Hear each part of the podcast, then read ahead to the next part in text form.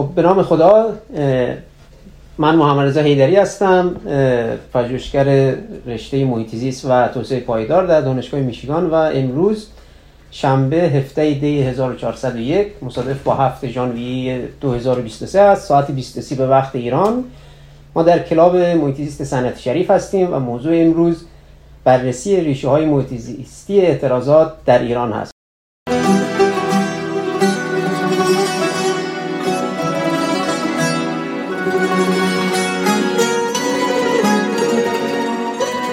ظلمت تاریک شهر مرغ سهر خانه منی در حسرم آزاده ای.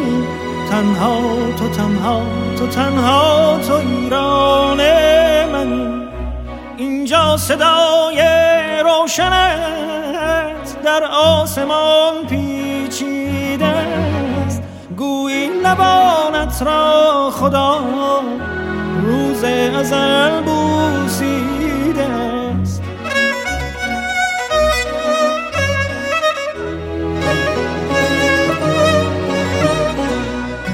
ای مرغ حق در سینت با شور خواب بیداد کن.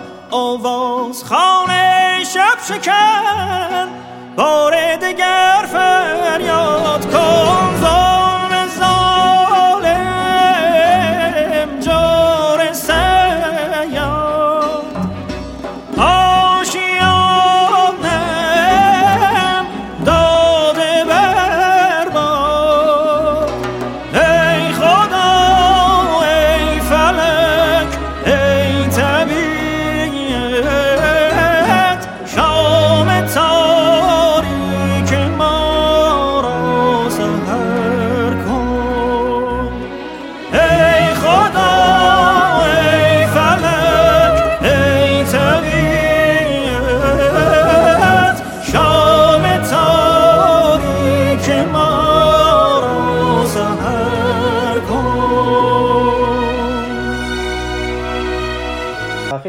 هستیم که امروز در خدمت کارشناسان و خبرنگاران محترم هستیم. و همچنین شما شنوندگان عزیز چه در کلاب هاست چه در اسکای روم و چه دوستانی که بعدا صدای ما رو خواهند شنید. به همه شما سلام عرض می‌کنم. امیدوارم که هر جا هستید سلامت و تندرست باشید. جلسه امروزمون جلسه احتمالا کوتاهی خواهد بود. سعی خواهیم کرد که سریعتر جلسه رو به اتمام برسونیم که وقت دوستان رو خیلی نگیریم. و خوشحال میشیم که نظرات و پیشنهاداتتون رو در طی جلسه دوستانی که در کلاب هاست هستند در قسمت چت روم دوستانی که در اسکای روم هستند در قسمت پیام ها مطرح کنن. انشالله در پایان جلسه و حالا اگر در طی در طی جلسه هم فرصتی پیش اومد حتما به آدینس و شنوندگان در حقیقت مراجعه خواهیم کرد. نقطه نظراتشون رو خواهیم شنید و امیدوارم این بحث محیطی کارشناسی باشه که بتونیم بتونه مثمر ثمر باشه برای تمامی شنوندگانی که ما داریم. چرا که حالا این نظر شخصی من هر کدوم از دوستان می‌تونن نظر شخصیشون رو بگن که محیط مرتبط و منحصر به فرد به یک دولت به یک طرز فکر به یک حزب خاصی نیست و مختص به همه انسان ها حالا ما در حوزه ایران داریم صحبت می‌کنیم به همه ایرانیان هست و لذا مباحث باید به مطرح بشه که به معروف تکسر و انواع دیدگاه ها بتونن از اون مباحث محیط زیستی به نحو احسن و به بهترین شکل ممکن استفاده کنن که حفظ محیط زیست به نظر من اهمیت بسیار بسیار بالایی داره. خب اجازه بدید من مهمان های عزیز رو معرفی کنم. خانم رحیمی خبرنگار محیط زیست هستن. حالا ازشون دعوت خواهم کرد که در زمان خودشون صحبت بفرمایند.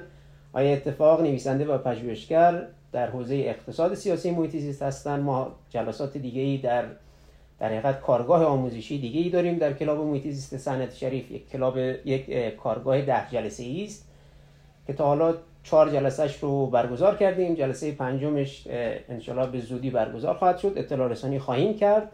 در رابطه با اقتصاد سیاسی محیط است و خب بحث ها خیلی تخصصی تر و پایه‌ای تر هست. حتما همین دوستانی که صدای ما رو میشنوید دعوتتون می‌کنم که به اون کار به کارگاه اقتصاد سیاسی محیط که در شبکه های اجتماعی در به آدرس آوای محیط زیست چه به صورت پادکست در گوگل پادکست آمازون و دیگر جاها دیگر پلتفرم ها وجود داره حتما مراجعه کنید. بسیار شنیدنی است آموزنده است و امیدوارم که لذت ببرید از شنیدنش. همچنین آیه از مهندسی از دانفر که از دوستانمون در دانشگاه صنعتی شریف هستن فارغ تحصیل دانشگاه صنعتی شریف هستن و کمک می‌کنن در برگزاری این جلسات و از ایشون هم تشکر می‌کنم.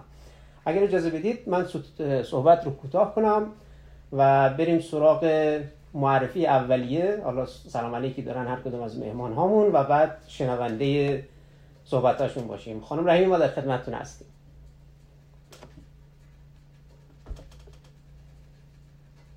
آقای هیدری. ممنونم. دعوتتون. من زینب رحیمی هم خبرنگار محیط زیست.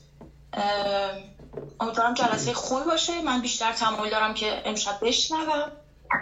اگر نکته بود حتما با تو با همه در میون می‌ذارم. مرسی. متشکر خانم رحیمی مرسی که دعوت ما رو قبول کردید و حتما در طی جلسه ما رو همراهی بفرمایید. چرا که یکی از پازل های مهم محیط زیست همونطور که همین دوستان هم مطلع هستند خبرنگاران زحمتکش محیط زیستی هستند و طبیعتا شما بخش مهمی از این مباحث خواهید بود. آیا اتفاق در خدمت شما هستیم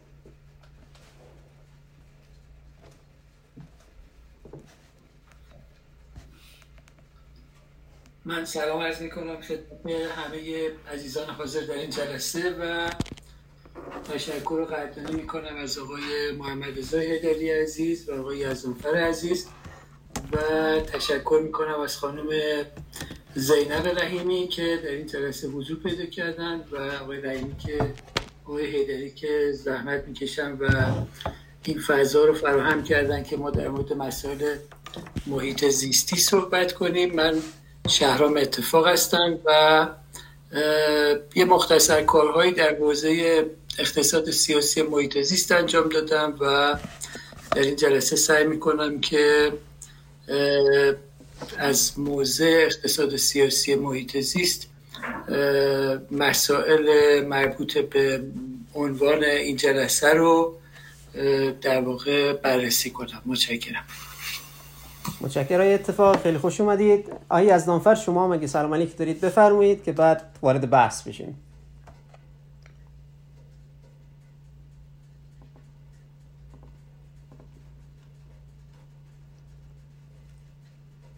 آقای از نانفر صدای بنده رو دارید؟ سلام. سلام. صدا من هستش؟ بله بفرم سلام با گذار کنندگان و تمام حضار محترم. من یزد محمد یزدانفر هستم فارغ تحصیل دانشگاه صنعتی شریف و پال محیط زیست. متشکرم. متشکرم یزدانفر مرسی که همکاری می‌کنید و جلسات رو کمک می‌کنید که برگزار کنیم. خب اجازه بدید بریم سراغ بحث اصلیمون ریشه های محیط زیستی اعتراضات در ایران. حالا اگر دوستان به خصوص رو اعتراضات اخیر تمرکز بیشتری داشته باشن خب بیشتر استفاده خواهیم کرد. آیا اتفاق می‌خواید شما جلسه رو شما صحبت رو شروع بفرمایید تا اینکه باز در ادامه بحث رو ببینیم به چه سمتی خواهد رفت؟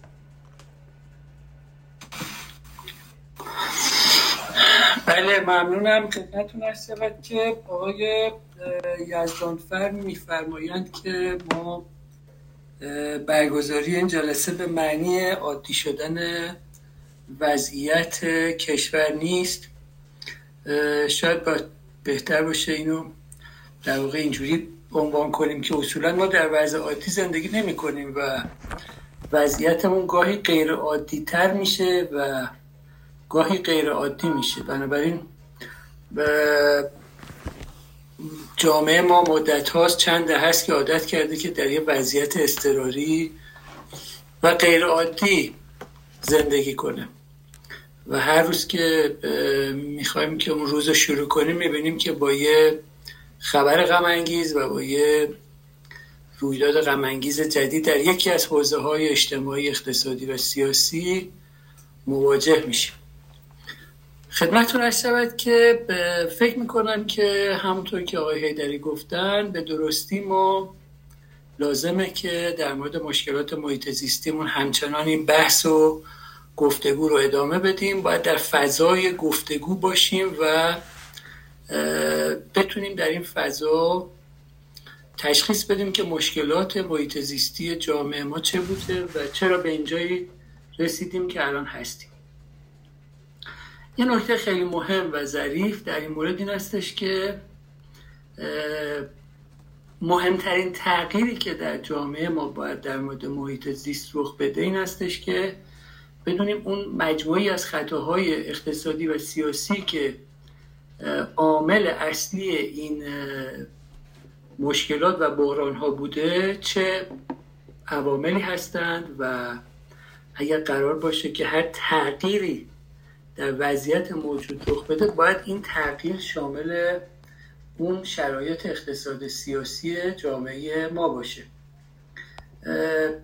تغییر در یک نظام اقتصادی سیاسی به منزله تغییر در قوانین بالادستیه و علت العلل اصلی همه مشکلات محیط زیستی ما این هستش که ما در واقع در قوانین بالادستی از قانون اساسی در, در بالادستی ترین قانون کشور به پایین در واقع قوانین پایین دستی ما با مشکلات عدیده مواجه هستیم.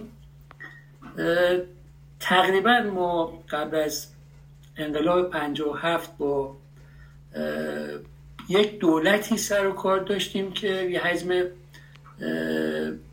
قابل ملاحظه مداخله در امور اقتصادی می‌کرد اما بعد از انقلاب 57 این مداخلات اقتصادی در امور اقتصادی افزایش پیدا کرد و دولت رو تبدیل به مجموعه همه کاره در حوزه اقتصاد و سیاست کرد. منظورم از دولت استیت دیگه یعنی همه در واقع مجموعه قوه مجری قوه مقننه قوه قضاییه و همه اون بخش های نظام حکمرانی.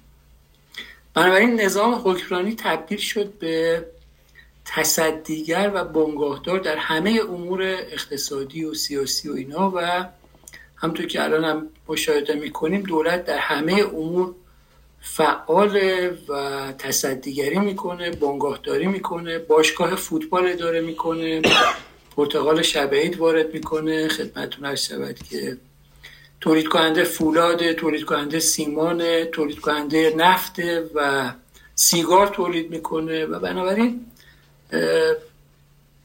این مشکل بزرگی که باش مواجه هستیم هستش که دولت به عنوان مجموعه که باید در نظام حکمرانی باید به عنوان مجموعه که باید به امر حکمرانی برس بپردازه خودش هم در واقع تصدیگر و بنگاه داره و اینکه تناقض درونی در داخل این ساختار ایجاد می‌کنه. برای اینکه یکی از مهمترین نقش های نظام حکمرانی کنترل ها و مراقبت ها و ارزیابی های مثلا کیفیه.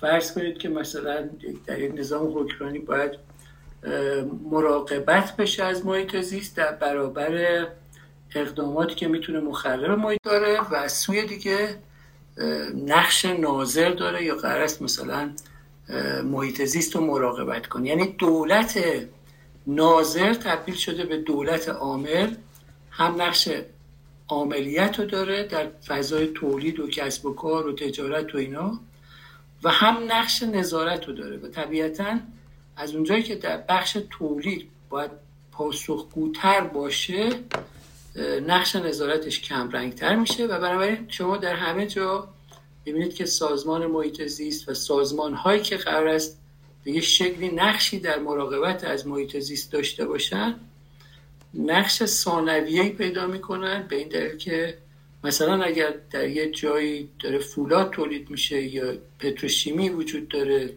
یا مثلا فرض کنید که یه جایی داره برق تولید میشه و اون تولید کننده برق داره از سوخت مازوت استفاده می‌کنه و اینا آلودگی ایجاد می‌کنن خب اینا خود دولت هم دیگه. یعنی دولت داره خودش فولاد و سیمان و برق و اینا تولید می‌کنه و از سوی دیگه هم قرار نظارت کیفی رو به عهده بگیره. بنابراین مطلب مهمی که باید بهش توجه کنیم این هستش که اون سازوکارهای درونی که در داخل این نظام اختلال ایجاد می‌کنن باید تشخیص بدیم اینا رو و رو بیاریم به سمت رویکردهای امتحان شده که در سراسر جهان در کشورهای توسعه یافته وجود داره. دولت در کشور توسعه یافته مداخله اقتصادی کمتری می‌کنه مداخله اقتصادی نداره. داور بازی بازیگر نیست و بنابراین بخشی از این مشکلات که ما شاهدش هستیم ناشی از این ساز و کاری هستش که ما در درونش واقع شدیم و بنابراین همه مشکلات امروز ما در حوزه محیط زیست مثل بقیه مشکلات اون در حوزه مثلا اقتصادی و بخش های دیگه همش ریشه در اون تفکری داره که در سال 57 بعد از انقلاب تصور می‌کرد که باید از, از دولت با یه موجود همه کاره رو ایجاد ب... در واقع ایجاد بکنه و ما از سال 57 به بعد صاحب دولتی شدیم که همه کار است. بنابراین شما مطالعات متعددی که در کشور انجام شده رو بررسی می‌کنید. می‌بینید که به رغم اینکه ما جز اون دست کشورهایی هستیم که می‌تونه خیلی متاثر از تغییرات اقلیمی باشه. اما بزرگترین بحران های بحران های محیط زیستی در کشور عاملش تغییرات اقلیمی نیست و بزرگترین بحران های محیط زیستی در کشور عاملش مداخلات گسترده دولت در امور اقتصادی و تصمیم گیری های نادرستیه که به منظور حامی پروری انجام میشه یه نماینده مجلسی برای اینکه انتخاب بشه. در انتخابات قول میده که من اینجا صد می‌سازم اونجا یه پتروشیمی می‌سازم و چیزهای شبیه به این و مجموعی از سیستم رانتی و مملو از فساد در این ساختار اقتصاد دولتی اقتصاد دستوری شرایطی رو پدید آورده که نتیجهش در عمل شده وضعیت کنونی ما در محیط زیست. بنابراین من تصور می‌کنم گمان می‌کنم که اصلی ترین نکته که همیشه در واقع معتقدم که باید بهش بپردازیم اون ساز و کارهایی هستش که سبب شدن تا ما به نقطه کنونی برسیم. من صحبت رو کوتاه می‌کنم آقای ایدری عزیز و فکر کنم که بقیه دوستانم مشارکت کنن تا در این فضا بیشتر از همدیگه بیاموزیم و از محضر بقیه دوستان استفاده کنیم. من میکروفونم با ازتون خاموش می‌کنم. متشکرم. اتفاقا نکات بسیار خوبی رو اشاره کردید. من قبل از اینکه ادامه بدم بحث رو به دوستان داخل Clubhouse عرض کنم که اگر نکته ای صحبتی دارن می‌تونن دستشون رو بالا ببرن. من دعوتشون رو می‌کنم به stage. یا دوستانی که در Skyroom هستند هم می‌تونن به همین صورت دستشون رو بالا ببرن که بهشون میکروفون داده بشه که صحبت ها و نظرات این دوستان رو هم بشنویم. خانم رحمی اگه شما در این زمینه نکته ای دارید بفرمایید. اگه نه که من بحث رو ادامه بدم. آقای هیدری بله بفرمایید. من یه نکته بگم. آقای اتفاق من چون تو جلسات تعداد جلسات اقتصاد محیط زیستی که تو کلاب هاوس قبل از این جریانات در شما زحمت کشیده بودید ترتیب جلسات رو می‌دادی شرکت کرده بودم. این بحثی که آقای اتفاق مطرح کردند در اونجا به تفصیل مطرح شده بود. بحثی بود که خیلی وقتها مثالهاش رو من زیاد می‌دیدم و همچنان می‌بینم. و توی اون جلسات آقای اتفاق کمک بزرگی که به من کردن این بود که ذهنم رو تئوریزه کردن نسبت به آن چیزی که در مثالهای بسیار زیاد و سوژه های متعدد در گزارش ها می‌دیدم و می‌بینم. همین اگر اشکالی نداشته باشه دقیقا توی بحثی که ایشون دارن که دولت چون همه کار است و این موضوع بعد از انقلاب 57 شروع شد و روش به شدت پافشاری شد. دولت یا حاکمیتی که هم نقش عاملیت داره هم در عین حال نقش ناظریت رو بر عهده داره.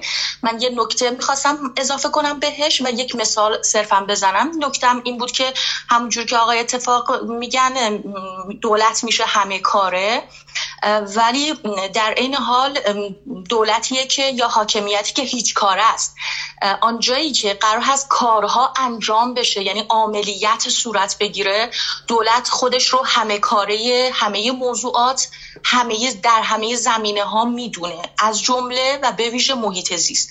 اما زمانی که به پاسخگو بودن و مسئولیت پذیرفتن امور می‌رسه دولت هیچ کار تلقی میشه یا خودش رو در مسئولیت یعنی کسی حاضر به پذیرش مسئولیت در زمان بروز خطاها و اشتباهها و نقصانها نمیشه. این یه نکته بود که می‌خواستم بهش اضافه کنم. اون چیزیه که ما به شدت می‌بینیم در کشورمون و چون بحث شما بحث ریشه های بروز اعتراضات هست به این بخش دوم می‌خواستم تاکید بکنم. دلیل اون چیزی که شاید حالا ما دهه هاست این اعتراض ها شاید به شکل های مختلف در حوزه های مختلف اتفاق میفته و این اعتراضات اخیر که بی نظیر و بی سابقه بوده هم اینها رو یعنی نکته که آقای اتفاق گفتن رو اثبات می‌کنه و البته اون گزاره دوم که من بهش اضافه کردم مبنی بر عدم پذیرش مسئولیت از طرف همه نهادهای زیر مجموعه دولت و حاکمیت که منجر به چنین اعتراضهایی میشه. اما یک یک مثال بزنم از مجموعه مثال های متعددی که وجود داره. مطمئنم وقتی آقای اتفاق درباره این یعنی این فرضیه رو مطرح می‌کنن که ما در تحت حاکمیت تحت لوای دولتی زندگی می‌کنیم که نقش ناظر و عامل رو همزمان داره همه یک سری مثال به ذهنشون می‌رسه در حوزه های مختلف. اما من چون خبرنگار محیط زیستم طبیعی ذهنم به اون سمت سوق پیدا می‌کنه و یا مصادر بیشتر از این منظر به ذهنم می‌رسه. مثال بارز این روزها هم همین ماجرای صد چمشیر هست که دیگه فکر می‌کنم همه ایرانی ها در جریانش قرار گرفتن. شما می‌بینید که دولت سازنده صد هست. مخالف یکی از مخالفان بزرگ صد هم دوباره در درون دولت هست. اما همون نکته هم که دوباره آقای اتفاق گفتن چون عملیت بزرگتر از نقش ناظر بودن میشه. همیشه اون تر، کفه ترازویی که دولت نقش ناظر بودن رو داره ضعیف میشه. همیشه اینطور بوده در کشور ما. اینجاست که می‌بینیم بخشی از بدنه دولت حالا بخش کوچکی هست و از غذا بخش ضعیفی هم هست یا ضعیف شده. حالا در مورد جزئیاتش صحبت نمی کنیم. با وجود مخالفت یک به نوع یکی از بالهای دولت یا حاکمیت می‌بینیم که همچنان دولت یا حکومت به دنبال آبگیری اون هست و استاندار کوهیل بوی رحمت با سراحت میگه آبگیری رو انجام میدیم. با اینکه بخشی از دولت باهاش مخالفن. این یک مثال بود. حالا و مثال های دیگه هم مثل بحث آلودگی هوا هم همین روزا وجود داره. همچون تولید کننده بحث سوخت که الان مطرح میشه دوباره بحث آلاینده بودن این سوخت هایی که دارن مصرف میشه تو بخش های مختلف. تولید کننده دولت ناظر هم خود دولته بر کیفیت سوخت. در نتیجه نتیجه که ما می‌بینیم این وضعیت هوای همه شهرهایی که توی ایران هست. مرسی. من اگه طولانی صحبت کردم ببخشید. خواهش می‌کنم خانم رحیمی مطمئن بله اگه اجازه بدید من بقیه دوستانم صحبت کنم بعد دوباره در ادامه این بحث ها منم مطالب دادم خانم رحیمی به مطالب ارزشمندی اشاره کردم به نکات ارزشمندی اشاره کردن که منم در اونجا چیزایی بر گفتن دارم. اما این اجازه می‌خوام که بقیه دوستانم مشارکت کنن در بحث و بعد ادامه بدیم این بحث. خب اجازه بدید فکر می‌کنم آقای یزدانفر صحبتی دارن من میکروفون رو بهشون بدم. آیا از نفر شما رو میشنویم؟ بفرمایید. حالا صدا میاد. بله بله بفرمایید. قشنگ در مثالی که آقای اتفاق زدن مسئله اینه که دولت می‌خواد هم داور باشه هم بازی کن. داوری هستش که مثلا برای یک تیم پنالتی می‌گیره بدون دلیل. برای یک, یک تیم نفرات اخراج می‌کنه یک تیم هم میگه دوازده نفر بازی. این کار که می‌کنه در نتیجه بزرگتر نتیجه که من می‌گیرم اینه که دیگه بازیکن اون اعتمادی را که داور داشته باشه نداره. بازیکن که الان ملت ایران داره وقتی می‌بینه مثلا شاید آلودگی هوایی که شده با ترفندهایی بشه خیلی کم بشه ولی منافع ده ایجاب می‌کنه که این کم نکنن و این میشه باعث بزرگ شدن اون فضای خلی بین مردم حکومتگران میشه که نتیجهش اینه و مشکلاتی که داره روز به روز اضافه میشه. فعلا متشکرم. متشکرم. از نانفر نکات مهمی رو اشاره کردید. همینطور هم که خانم رحیمی اشاره کردن. این تداخل عملیات و نظارت و یا حد حداقل اینجوری میشه گفت که دو تا نهاد نظارتی محیط و حالا عملیات عملیات های اقتصادی و یا اجرایی وقتی در دولت قرار می‌گیره خب طبیعتا بخش های اقتصادی همونطور که حالا برای خیلی از برای برای خیلی از در خیلی از کشورهای دیگه هم به همین صورت هست. عملیات اقتصادی یا پارامتر اقتصادی خیلی شاید مهمتر باشه براشون تا مسائل محیط زیستی. هرچند حالا بسته به این که کشورها چه مقدار پیشرفته و مدرن شده باشن اون موقع اون پارامتر محیط زیستی میاد اولویتش بالاتر و بالاتر. و حتی در بعضی از کشورها دیگه اونقدر این اولویت بالاست که صرفا دنبال توسعه پایدار هستند. دنبال هر نوع توسعه یا فقط صرفا پیشرفت در این قسمت و خودکفا شدن مثلا در یک موضوع مشخص نیستند اهداف توسعه پایدار رو دنبال می‌کنن. و نکته ب... نکته دیگه که وجود داره اینه که همطور که گفتم این عملیاتی که در عملیاتی که در دولت وجود داره حالا دولت که میگیم من منظور همون بحث استیت است که مجموعه افراد مجموعه دستگاه های دستگاهی که در کشور کار می‌کنن و تصمیم ساز هستن در سطوح کلان کشور. خب اون قسمت عملیاتش قویتره بخش نظارتیش ضعیفتره یا به قول خانم رحیمی ضعیفتر شده. ولی علیرغم همه اینها وقتی ما نگاه می‌کنیم مثلا به قوانین بالادستی می‌بینیم حالا اینجا اونجا می‌بینیم یک سری قوانین رو, رو به خصوص در مثلا قانون اساسی که میاد اشارات خوبی داره به محیط زیست و یا حفظ محیط زیست مثلا یکی از مواردی که من می‌تونم الان اشاره کنم اصل پنجاه قانون اساسی است که اشاره خیلی خوبی داره به محیط زیست. حالا اجازه بدید من از روی متن این رو متن قانون اساسی این رو بخونم. از این جهت این رو می‌خونم که آیا اتفاق هم اشاره کردن به قوانین و سازوکارها و یا حالا قوانین بالادستی از جمله قانون اساسی. شاید بحث را در این سمت هم ببریم که ببینیم چطور میشه که ما یه تبصری یک اصلی در قانون اساسی داریم دیگه به عنوان بالاترین قانون های کشور اما نتیجهش میشه مثلا آلودگی تهران نتیجهش میشه صد چمشیر که خانم رحیمی اشاره کردن و یا یکی دیگه از مواردی که حالا به نظر من خیلی تاثیرگذار خواهد بود در آینده محیط ایران و یک فاجعه خواهد بود بحث 5000 معدنی است که وزارت صنعت تجارت تصمیم گرفته اونها رو راه اندازی کنه. حالا بعضیاش ممکنه راه اندازی مجدد باشه و چند تا چند وقت پیش که من از اخبار میشنیدم قرار بود که مزایدهش برگزار بشه. شما فرض کنید 5000 معدن رو قرار راه اندازی کنن. ما حدودا 1000 1200 تا شهر داریم در ایران. حالا اطلاعاتی در دسترس نیست. متاسفانه که این جانمایی این معادن کجا هستن چه معدنایی هستن چه اتفاقاتی قراری بیفته. حتی ارزیابی های محیط هم اتفاق نیفتاده. یعنی این مسئله معادن بسیار به قول معروف عقبتر هست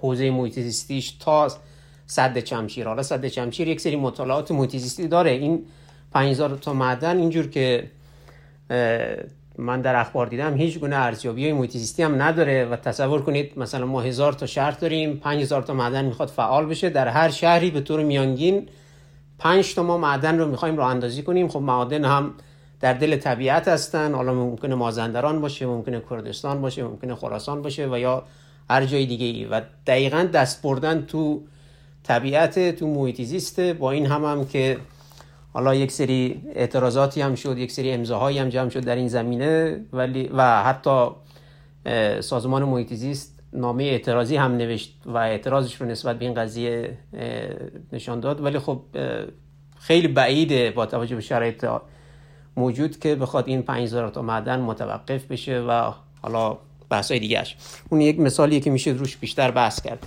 من این قانون اساسی رو اجازه بدید از روش دقیق بخونم که اشتباهی متن رو بیان نکرده باشم. قانون اصل پنجای قانون اساسی این رو میگه. میگه در جمهوری اسلامی حفاظت محیط زیست که نسل امروز و نسلهای بعد باید در آن حیات اجتماعی رو به رشدی داشته باشند وظیفه عمومی تلقی می شود از این رو فعالیت های اقتصادی و غیر که با آلودگی محیط زیست یا تخریب غیرقابل جبران آن ملازمه پیدا کند ممنوع است. خب این اصل واقعا نسبت اگر بخوایم در رابطه با یک اصل در رابطه با یک قانونی صحبت کنیم که اهداف توسعه پایدار رو شامل بشه واقعا این اصل اصل جالبی است و به نظر من یکی از اصول امیدوار کننده است ولی به شرطی که بهش اجرا بشه. خب مثلا اولین نکته ای که داره اینه که به حیات اجتماعی رو به رشد کشور داره اشاره می‌کنه و اون رو لازمش رو این می‌دونه که یک محیط سالمی داشته باشیم. پس محیط یا سلامت محیط زیست رو حداقل در قانون اساسی اومده به رسمیت شناخته. و بعد اشاره داره به حفظ این محیط زیست برای نسل های آتی. یعنی در حقیقت داره به نوعی عدالت بین نسلی یا عدالت محیط زیستی بین نسلی رو هم اشاره می‌کنه. این هم جز مواردی است که ما در اصول توسعه پایدار به شدت دنبالش هستیم. دنبال مثلا پیشرفت ها یا توسعه هایی نیستیم که امروز یک شغل ایجاد کنیم و باعث بشه که فردا روز مثلا کلی شغل دیگر از دست بدیم. مثلا در رابطه با معادن من چند وقت پیش مقاله برای شرق نوشته بودم فرستاده بودم. اونجا یک سری اشاراتی کرده بودم که خب شما ممکنه بگید که خب با معادنی که می‌سازیم معادن شغل ایجاد میشه. حالا جدای از اینی که اون شغل فقط صرفا برای اون افراد محلی نیست. خیلی از تخصص رو اون افراد محلی ندارن و مجبور میشن از جاهای دیگه بگیرن. ولی به هر حال شغلی که ایجاد میشه خب شما طبیعت رو خراب می‌کنید طبیعت دست زده میشه خیلی از اتفاقات در اون منطقه معدن میفته خب معدن ده سال 20 سال 40 سال 50 سال می‌خواد. نهایتا 40 50 سال می‌تونه مثلا یک معدنی فعال باشه. خب بعد از اینه که رفت دیگه زمین های کشاورزی اون اطراف قابل دسترس نه قابل استفاده نخواهد بود. اگر الزامات محیط زیستی رعایت نشه. لذا شغل ایجاد کردیم در سال مثلا 1400 اما مهاجرتی رو ایجاد کردیم مهاجرت اجباری رو ایجاد کردیم در سال مثلا 1420 1430 و بعد اون موقع است که باید پیشنیم بگیم که خب حالا این کلاف سردرگمی که ایجاد کردیم گره های کور مختلفی داره ریشش چیه؟ مثلا چه اتفاقایی میفته این این که این مثال ها رو که می‌زنم سعی می‌کنم که به نوعی ربطش بدم به اینکه ریشه های محیط زیستی کجا ریشه های محیط زیستی اعتراضات کجاست. الزاما مثلا مربوط به یک سال و دو سال و پنج سال قبل نیست. اتفاقاتی است که خیلی قبلتر افتاده. و حالا برگردم به اون اصل و همینطور که عرض کردم وقتی پارامترهای یا اهداف توسعه پایدار رو با این اصل بررسی می‌کنیم می‌بینیم اصل اصل اصل خیلی خوبیه به شرطی که اجرا بشه. ولی اینکه چرا اجرا نمیشه و یا اینکه چرا محدود اجرا میشه و اینکه چه اتفاقی میفته که این اصل میاد در برابر در کنار اصلای دیگه اولویتش رو از دست میده فکر می‌کنم برمیگرده به همون بحثی که های اتفاق و خانم رحیمی اشاره کردن و گفتن سازوکارهایی است که سبب میشه که ما به نقطه فعلی برسیم. حالا این مواردی بود که من به ذهنم رسید گفتم الان هم اضافه کنم. آیه اتفاق من دست شما رو می‌بینم. الان میکروفون شما رو باز می‌کنم که شما نکاتتون رو بفرمایید.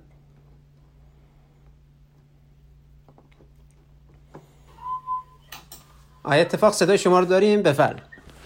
بله متشکرم. من در تداوم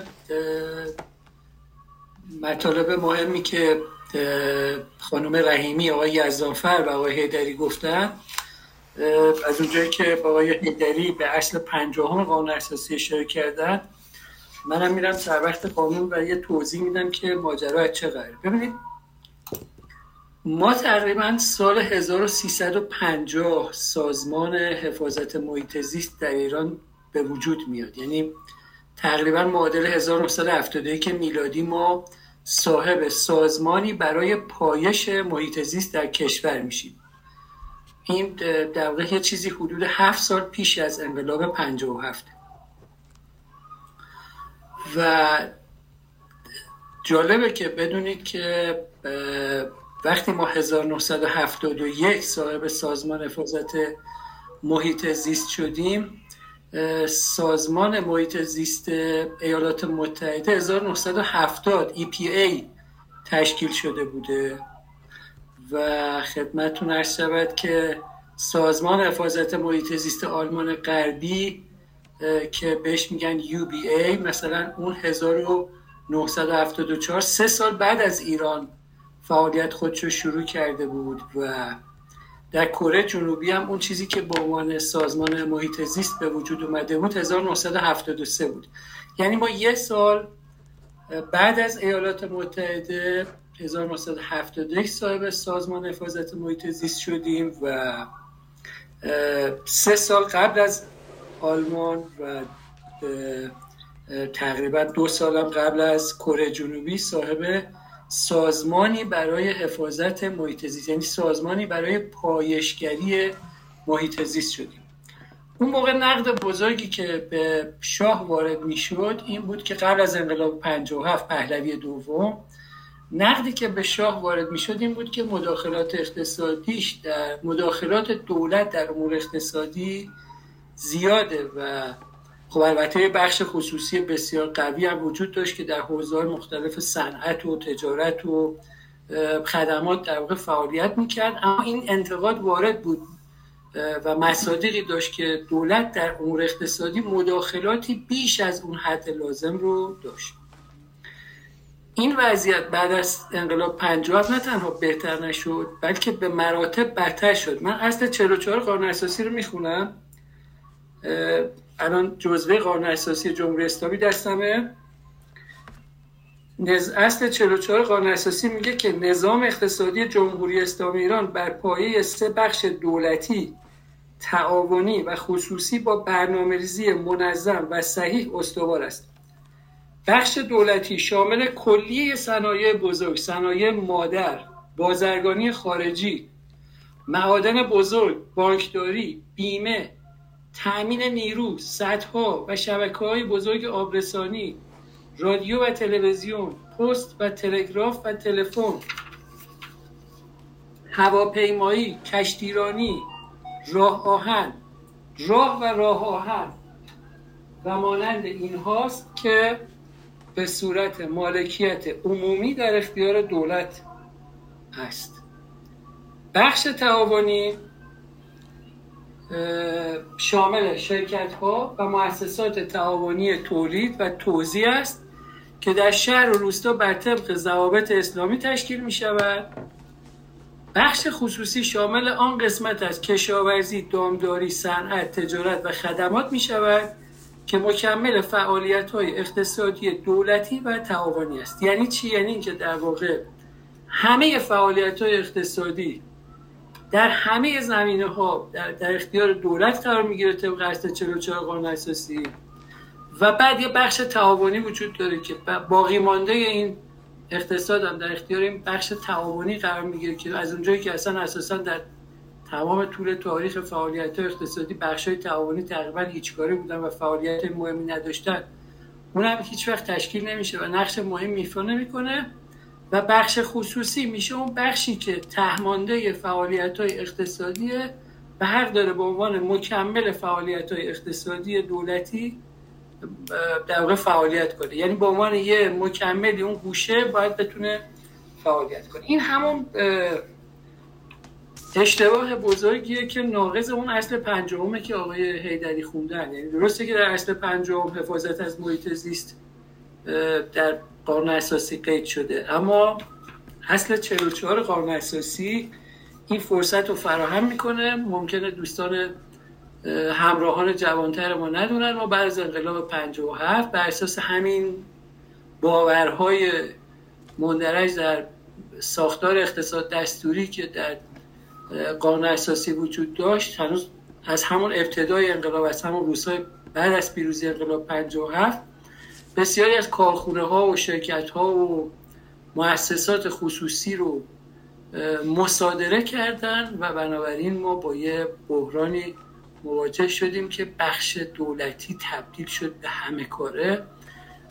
بخش تعداد زیادی کارخانجات شرکت ها هتل ها مؤسسات وارد بخش های دولتی و حکومتی شدن و اداره اینا به عهده این شرکت ها قرار گرفت و مثلا فرض کنید که یه شرکتی که در گذشته با مثلا چند صد نفر اداره می‌شد تعداد کارکنانش به چند هزار نفر رسید. بعد اینا تبدیل شدن به فعالیت های غیر اقتصادی بعد ورشکست شدن بعد از منابع دولتی سالها ارتزاق می‌کردن. بودجه دریافت می‌کردن که بقا پیدا کنن و دست آخرم بعضی موقع تلاش شد که اینا محول بشن به بخش خصوصی و بعد خود این محول شدن به بخش خصوصی هم مشکلات عدیده داشت. همراه با رانت و فساد بود و نمی‌شد نگه داشت اینا رو به خاطر اینکه شرکت های زیاده بودن که بعضی از این شرکت ها به اندازه چند برابر تمام سرمایه خودشون در واقع از دولت بودجه دریافت کردن و بقاشون نیازمند این بود که از منابع عمومی در واقع ارتزاق کنن بازم و نمی‌شد اینا رو به راحتی به بخش خصوصی واگذار کرد. علت همین بود که فقط به بخش خصوصی واگذار کردن مثلا حل نمی‌کرد. دولت از سوی دیگه خودش همه کالا رو قیمت گذاری می‌کرد و خودش رقیب بخش خصوصی بود و اگر یه نفر پیدا می‌شد که یک کسی در بخش خصوصی واقعی پیدا می‌شد که حاضر بود بیاد و این مؤسسات رو به قیمت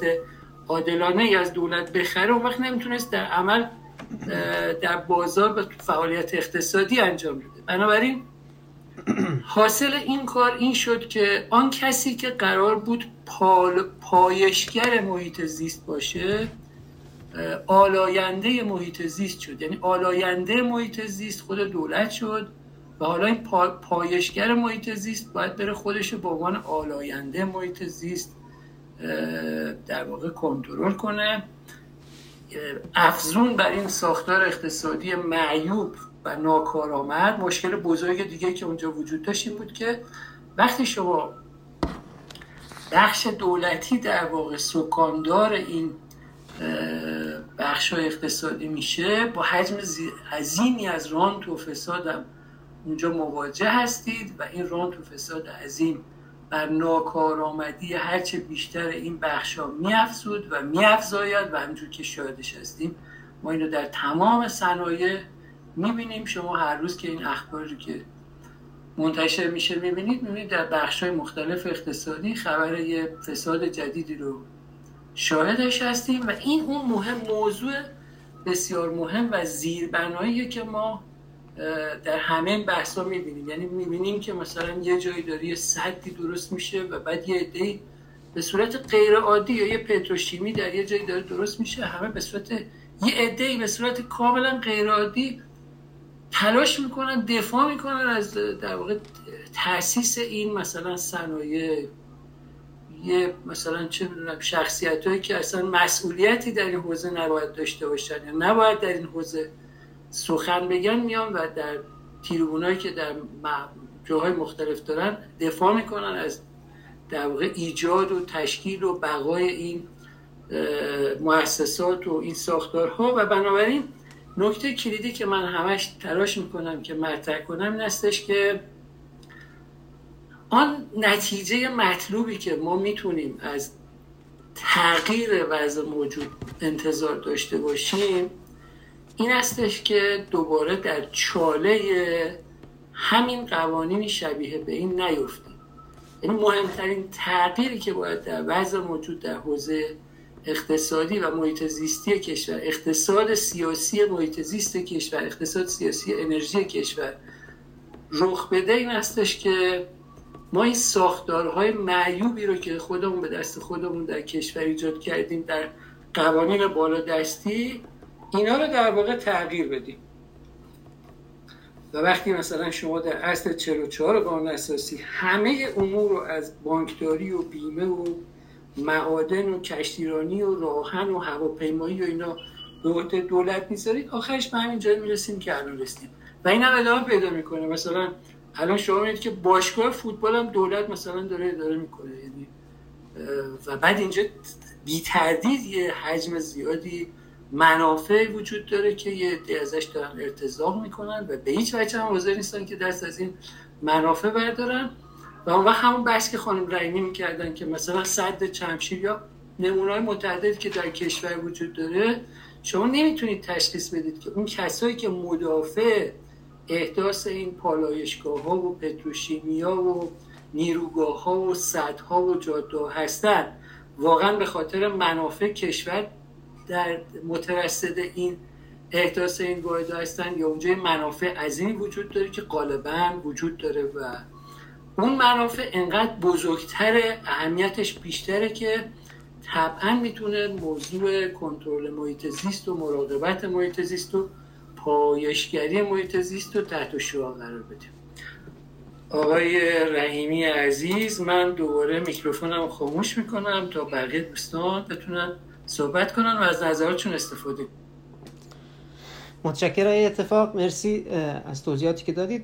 در کلاب هاست من می‌بینم که بعضی از دوستان دستشون رو بالا بردن. ضمن اینکه به دوستان کلاب هاست هم سلام مجدد میگم. ما در اسکای روم هست جلسه اصلیمون. ولی خب سعی می‌کنیم در Clubhouse هم پخش کنیم جلساتمون رو که مخاطبین بیشتری شنونده باشن و دوستانی که علاقمند هستن جلسات رو در Clubhouse هم دنبال کنن.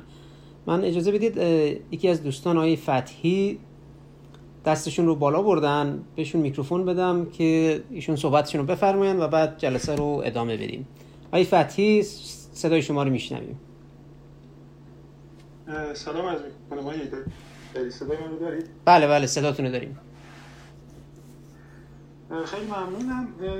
اگر من در ادامه حالا البته سلام خدمت تمامی دوستان و بزار محترم. در ادامه صحبت عزیزی که صحبت کردن من همونطور که گفتید که دولت بازیکن داوره ولی انگار صاحب باشگاه و نمی‌دونم صاحب زمین فوتبال و اینا خودش رو می‌دونه.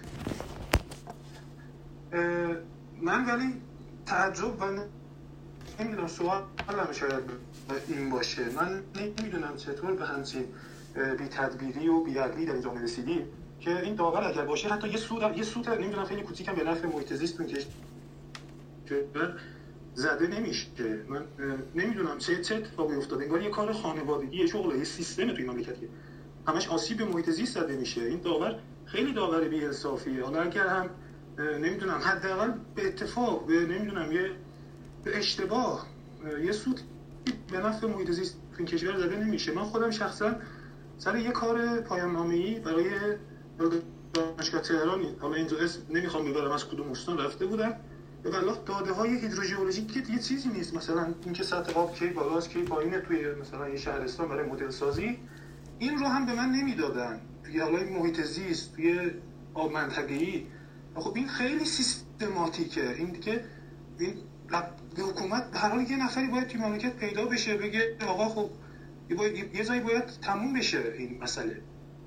که چطور ممکنه همچین اتفاقی بیفته؟ یه آدم درستی این سیستم رو نمی... من نمی‌بینم مثلا نداریم حالا توی یه شهرستان خیلی کوچیک یه آدم درست پیدا نمیشه به نفع مثلا محیط یه کاری انجام بده بگه که خب این اشتباهه.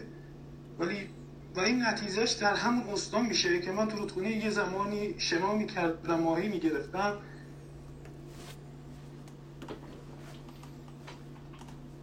الان از یک کیلومتری بوی گند فاضلابش واقعا میاد و نمیشه از کنارش حتی رد شد من نمی‌دونم ما چه به بی تدبیری و بی عقلی در این سیستم رسیدیم؟ من چطور به اینجا رسیدیم؟ ما اصلا کجا اشتباه کردیم؟ ولی این فقط به دولت مربوط نمیشه به نظر من. این یه کار شغل خانوادگی یه سیستمی انگار تو این کشور داره در جریانه که همش داره به صلاح ریشه محیط زیست رو میخشونه خیلی ممنونم. من فقط همین رو می‌خواستم متشکرم های فتحی. من امیدوارم که دوستانی که در اسکای روم هستن هم صدا رو شنیده باشن. حالا من مجددا مطرح می‌کنم بخشی از صحبت های دوستمون های فتحی رو به اندازه که دریافت داشتم. اشاره داشتن به اینکه ما چه زمانی دچار این بی تدبیری محیط زیستی شدیم و اینکه خب اشاره داشتن به یکی حرفی که دیگر از دوستان که گفتن که خب داور حتی اگر داور بی انصافی هم هست چرا یکی دو تا حالا به گفته ایشان سوت یا مثلا اختار به نفع محیط نداده در این چند سال. و همین که نکته دیگه که اشاره داشتن این بود که دسترسی دسترسیشون حالا در موضوعات تحقیقاتی ایشون نیاز به دسترسی به یک سری از دادای هیدرولوژی داشتن هیدرولوژیکی داشتن و خب این دسترسی رو بهشون ندادند. و حالا این مواردی بود که ایشون اشاره کرد اشاره کردن. اگر در این زمینه صحبتی دارن دوستان چه در اسکای روم چه در کلاب هاست دستشون رو بالا ببرن که بفرمایید خب خانم رحیمی صدای شما رو میشنویم. بفرمایید. ممنونم آقای هیدری دوستان گفتن که اطلاعات هیدرولوژیکی رو که می‌خواستن بهشون داده نشده. این من تصور می‌کنم که همین بستن فضای اطلاع رسانی و آگاهی رسانی و این امنیتی کردن اطلاعات معمولی که اطلاعات ممکنه مربوط به وضعیت آب یک شهرستان هم باشه از ویژگی ها و مشخصه های بارز چونین دولت یا حاکمیتی هستش که از ابتدا بحثش مطرح شد. یکی از ویژگی های چون اگر اینطور نباشه که اساسا همه اون عملیت هایی که در مسیر و اشتباه و در مسیری برخلاف توسعه پایدار و در مسیری برخلاف منافع عموم مردم داره اتفاق میفته که اتفاق نمیفته. ایشون که یک شهروند یا یک پژوهشگری هستند که خواستن اطلاعات اطلاعات یک شهرستان رو بگیرن بهشون ندادند. همین رو من می‌خوام بگم که به عنوان یک خبرنگار من الان نزدیک به سه هفته شایدم بیشتره که می‌خوام اطلاعات سوخت رو توی این کشور در بیارم ولی نمی‌تونم. یعنی اطلاعات داده نمیشه. تمام نهادهای مسئول توی این حوزه یعنی سوخت می‌خوام ببینم کیفیت بنزین مازوت و گازوئیل چجوریه کامل فضا رو بستن. و این طبیعی یعنی و هر رو طبیعی یعنی از این جهت که از برای چنین ساختار اقتصادی و سیاسی طبیعیه چنین برخوردی. و شاید ما هر بار از اون موضوع ناراحت بشیم. مثل این دوستمون که تجرب می‌کنه یا براش غیر قابل باوره. منم هر روز توی این فضا که قرار دارم از این موضوع ناراحت میشم خشمگین میشم و باورم نمیشه این سطح از بستن فضا رو. ولی تصورم اینه که اگر بخوایم منطقی نگاه بکنیم این یکی از ویژگی های مختصات اساسا چون این حاکمیتیه که نباید اطلاعات بده یا دست کم باید اطلاعات غلط به شما بده.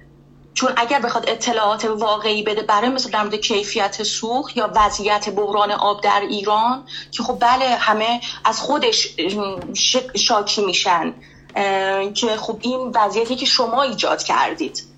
این یه نکته. نکته دوم در مورد باز هم نبود انصاف و عدالت گفتن از اینکه این داور و این دولت همه کاره چرا حداقل یک بار محض اتفاقی و ناگهانی و بر اثر حادثه هم که شده به نفع محیط زیست سوت نمی‌زنه. من می‌خوام بگم که اوضاع بیش از اون چیزی که ما حتی تصور می‌کنیم بحرانیه. چرا؟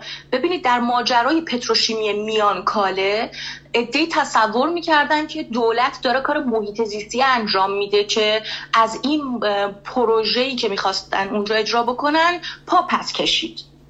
ولی یا خیلی از حتی اهالی رسانه یا همکاران ما خوشحال بودن از اینکه این فعالیت تاثیر فعالیت رسانه‌ای. ولی من نمی‌خوام بگم که اصلا فضای رسانه‌ای تاثیر نداشت که داشت حتما. اما اشتباه تصور بکنیم که به مطالبه مردم یا اعتراض ساکنان اونجا دامداران اونجا مرتداران یا مطالبه عموم مردم پاسخ داده شده و اون پروژه منتفی شده. خیر کاملا یک از نظر من یا برداشت و تحلیل من از اون اتفاق این بود که این ماجرا کاملا یک اتفاق سیاسی بود. یعنی یک اتفاق سیاسی و اقتصادی بود. چرا؟ چون کاملا از یک دول این پروژه در یک دولت دیگری تصویب شده بود در یک دولت دیگری که با اون دولت قبلی منافع مشترکی نداره در برخی موارد اون پروژه رو منتفی کرد.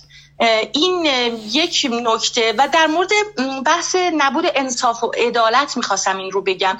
این نبود انصاف چرا میان کاله رو گفتم؟ خواستم بگم که شاید خیلی تصور کنن که دولت اونجا یا داوری که ما داریم درش دربارش صحبت می‌کنیم در پروژه میان کاله به نفع محیط زیست سود زد.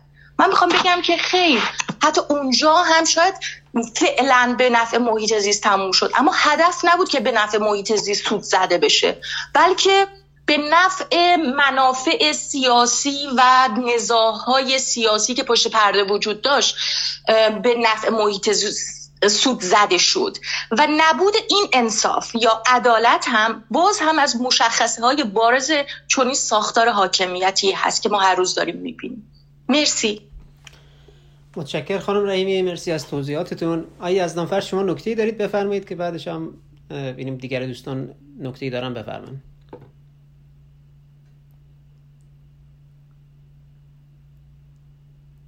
آیا از نامفر صدای شما رو نداریم ما؟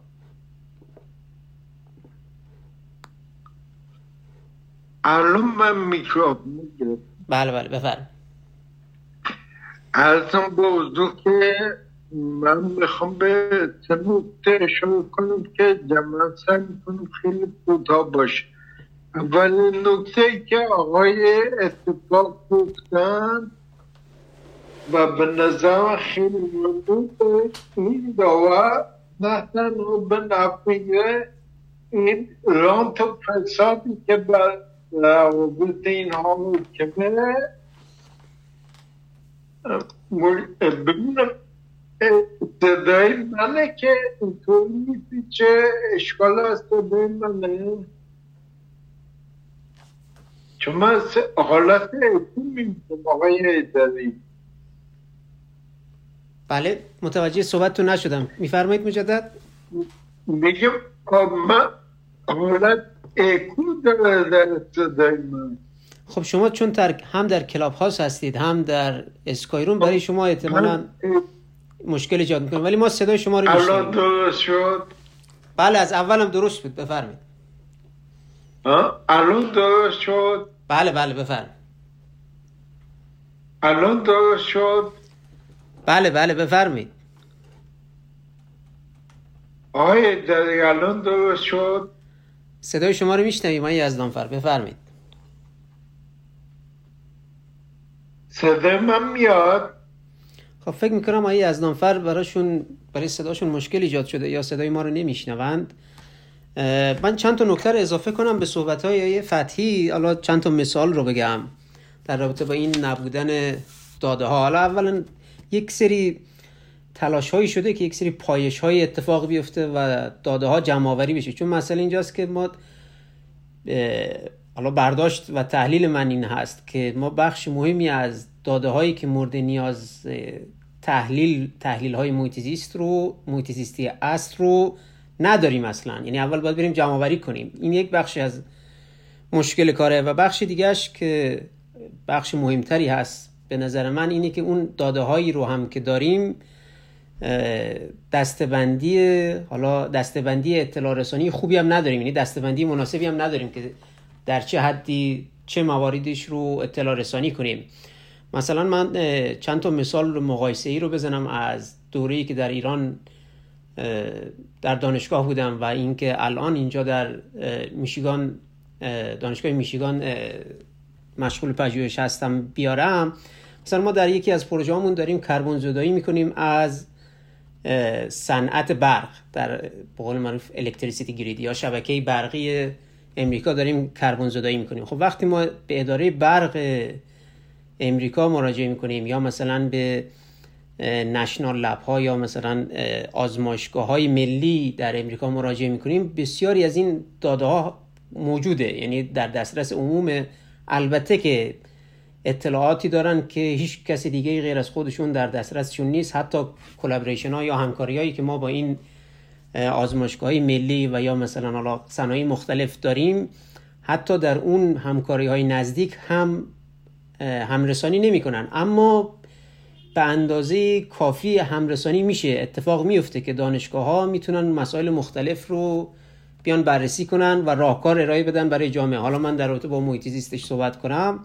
به عنوان مثال اگه کسی بخواد بیاد پیدا کنه مشکل محیط مشکل ایجاد مثلا دی اکسید کربن ناشی از تولید برق در امریکا رو بخواد متوجهش بشه می‌تونه بره وارد وبسایت های مشخصی بشه که در دسترس عموم اون اطلاعات رو ببینه. حتی پیشنمایی هایی که دولت مثلا فدرال امریکا داره برای اینکه در طی 20 سال آینده 30 سال آینده در چه جهتی می‌خواد حرکت کنه رو هم ببینه سیاست هاشون رو سیاست های کلیشون رو تحلیل کنن. خب دانشگاه ها به اینها دسترسی دارن. وقتی دانشگاه ها دسترسی داشته باشن اون موقع می‌تونن بیان اینها رو بررسی کنن. و وقتی بررسی کردن ایرادات کار در میاد. یعنی مثلا الان ما برای 2035 به عنوان مثال می‌خوایم برسیم به یک عدد مشخصی اینکه سلول های خورشیدی یا پنل های خورشیدی استفاده کنیم. خب اگر این اعداد و ارقامی که دولت ارائه میده یا دولت کار می‌کنه یا آز... اون آزمایشگاه ملی کار می‌کنن ایرادی درش باشه خب دانشگاه های مختلف میان این رو روش بررسی می‌کنن. به قول معروف پابلیکیشن هاش میاد بیرون مقالاتش میاد بیرون مقالاتشون رو اونها مطالعه می‌کنن همکاری های صورت می‌گیره. در خود به خود تا اون موقع میمید که حتی در این روندی هم که داره دولت امریکا مثلا به اون حالا دولت امریکا رو مثال می‌زنم دولت های دیگه هم همینطوری هم خیلی از دولت های دیگه خصوص دولت های اروپای غربی حالا مثلا استرالیا کانادا اینا هم, هم به همین سبک حدس می‌زنم باشن. لذا در این مسیری هم که به قول معروف یک مسیری که به سمت توسعه می‌خواد اتفاق بیفته. به عنوان مثال در این مورد کربن زدایی از صنعت برق اصلاح اتفاق میفته در حین مسیر. لذا تمامی اشتباهات تمامی اشکالات ایهو به صورت انباشته در یک نقطه جمع نمیشه که خب اون موقع بگیم که خب چه کار باید کنیم؟ اون موقع وقتی می‌خوایم راه حل پیدا کنیم برای اون مشکل خاص مثلا در سال 2030 اون موقع مجبور بشیم که خب بگیم مثلا صنعت خودرو رو باید نمی‌دونم تعطیل کنیم صنعت فلان رو هم باید تعطیل کنیم. اونقدر راه حل راه حل راه حل به قول معروف عجیب و غریبی خواهد بود. حالا که بخوام اینجوری توصیفش کنم عجیب و غریبی خواهد بود که عملا ناشدنی به نظر میاد. مثل همین کلاف سردرگمی که برای آلودگی هوای تهران به وجود اومده که البته راه حل داره. منتها اونقدر راه هاش راه های به قول معروف گسترده است و نیازمند همکاری های چند جانبه است که شاید اصلا نشدنی به نظر میاد. این یک مورد بود. بعد در رابطه با اطلاعات دیگه ای هم که حالا باز آقای فتی و خانم رحیم اشاره کردن مثلا در رابطه با پتروشیمی میانکاله یا این بحث 5000 معدنی که گفتم هیچ اطلاعات محیط زیستی یا اطلاعات جغرافیایی که بشه بر اساس اون مثلا یک سری تخمین های حتی محیط زیستی هم انجام بدیم در دسترس نیست. یعنی مثلا وزارت صنعت میاد 5000 تا معدن رو می‌خواد راه اندازی کنه. اولا به صورت خیلی ای داره انجام میده به صورت یک مزایده خیلی فوریست داره اتفاق میفته. حالا البته مطلع نیستم که اتفاق افتاده یا نه. منتها روندش که نگاه می‌کنید هیچ اطلاعی دقیقی از این نیست که معادن کجا هستن چه معادنی هستن تا چه چند سال قراره کار بشه. در صورتی که اینها اطلاعاتش خیلی خیلی زودتر از اینی که بخواد تصمیمی اتفاق بیفته بایستی جمعآوری بشه و اصولا اون داده هاست که باید منجر بشه به تصمیم گیری. از این موارد زیاده. حتی من یه مورد دیگه ایرم حالا نمی‌خوام زیاد طولانی صحبت کنم من ولی یک مورد دیگه هم من می‌خوام مثال بزنم. از مثال هایی که در دورانی که در ایران دانشگاه ایران بودم. من دانشگاه شریف که بودم موضوع پایان نامم در رابطه با پهنه‌بندی سیلاب بود و اینکه خب چطوری می‌تونیم وقتی یک سیلاب ناگهانی اتفاق افتاد چه کار باید کنیم که مثلا شهروندانی که درگیر اون هستن کمترین صدمه ممکن رو ببینم؟ و به طور مشخص رو صد شهرچای ارومیه کار کردم و خب مثلا اگر صد شهرچای شکسته بشه چه اتفاقی برای ارومیه میفته؟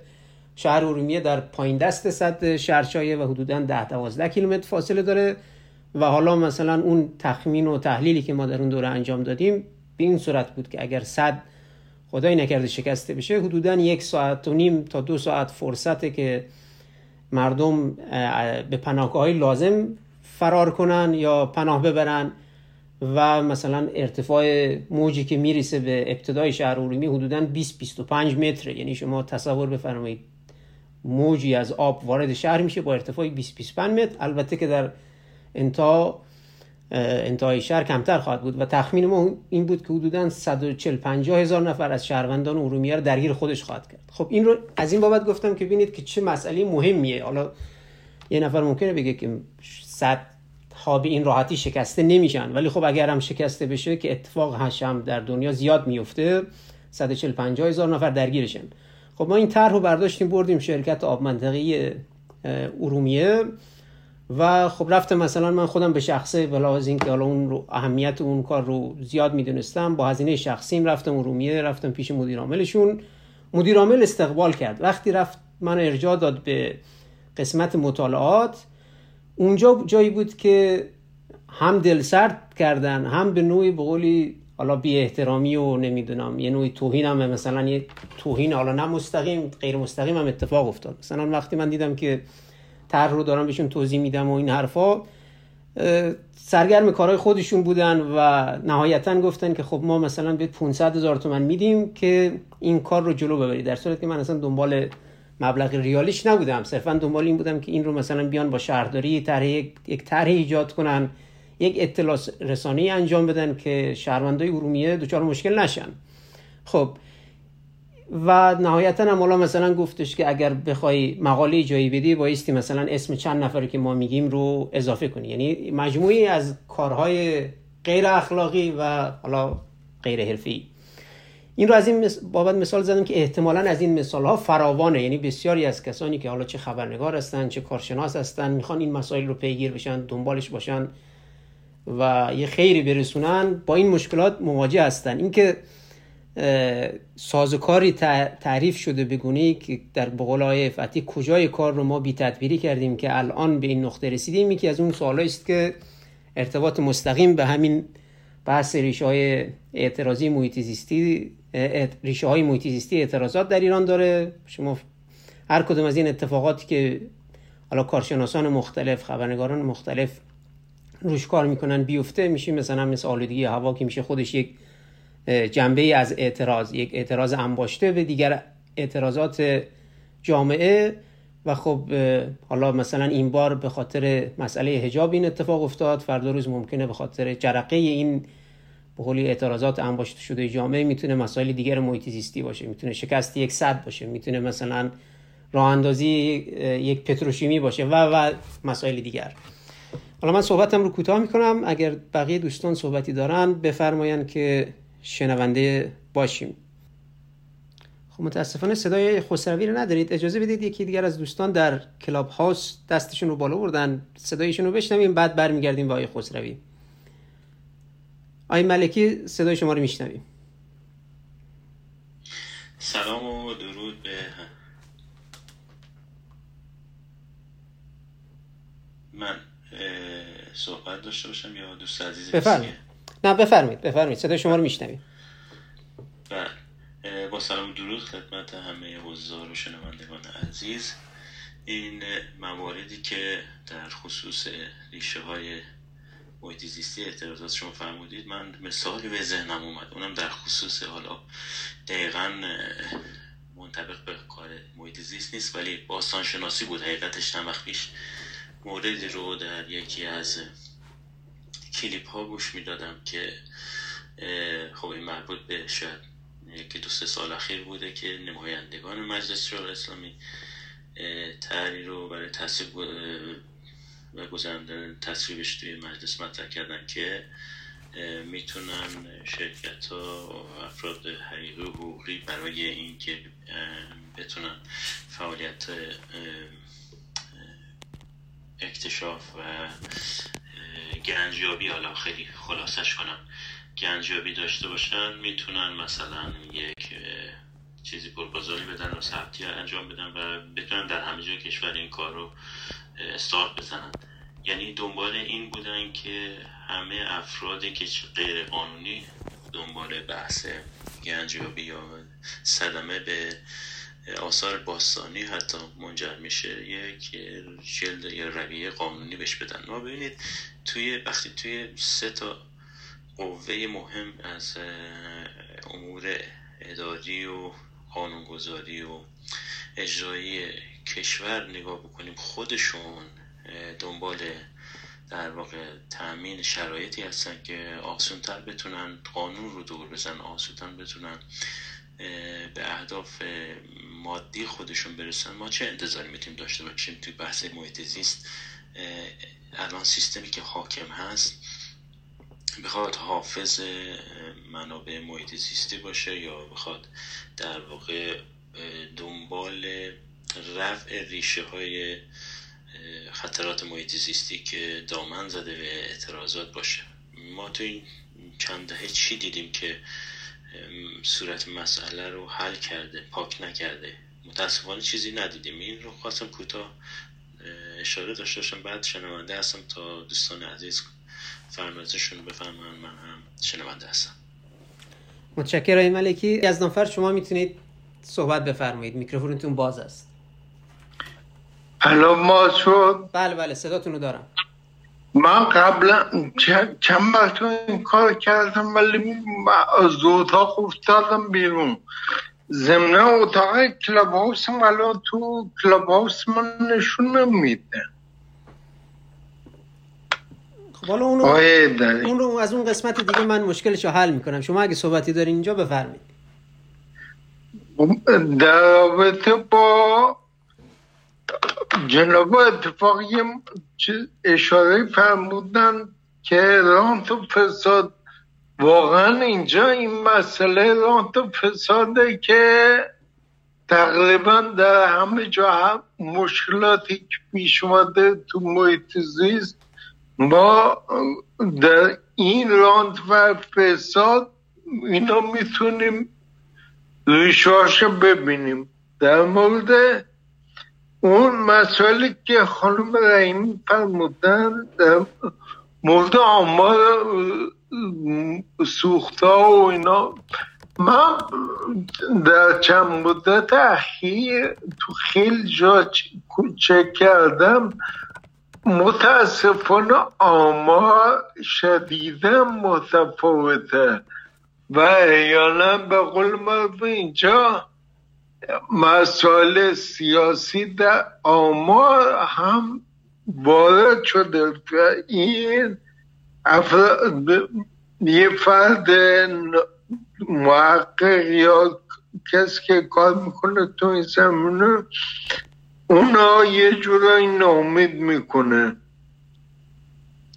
در مورد ماده که آقای در شما اشاره فرمودید با توجه به اینکه زادگاه من در یه منطقه معدن خیز هست اجازه بدید من یکم با نظر شما زاویه داشته باشم.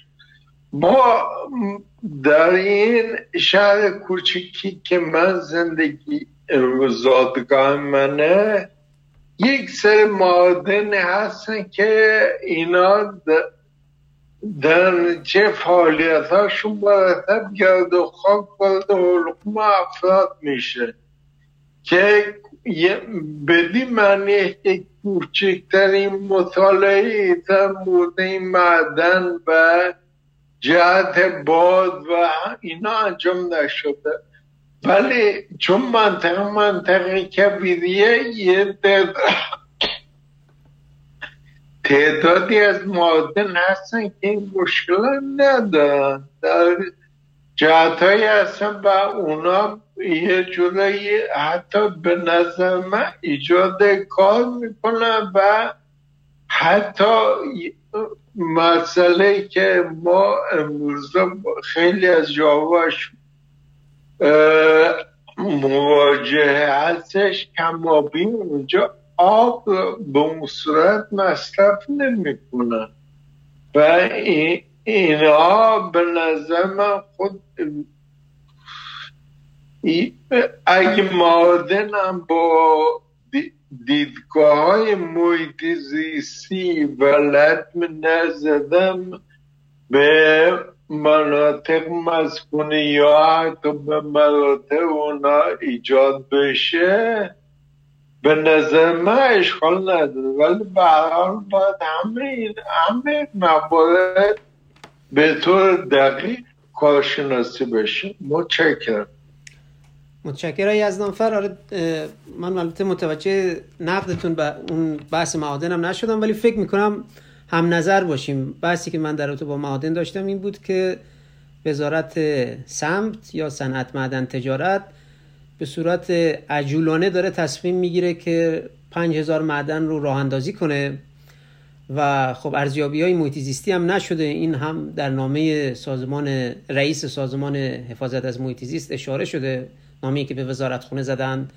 گفتن که نیازمند اینه که ارزیابی های محیط زیستی اتفاق بیفته. خب وقتی ارزیابی محیط زیستی اتفاق نیفته مشخص نیست واقعا که چه مقدار چه مقدار ضرر برای حالا ضررهای اجتماعی یا ضررهای محیط وارد می‌کنه. اون حالا من سعی می‌کنم که اون مقاله روزنامه شهر رو پیدا کنم و بفرستم لینکش رو.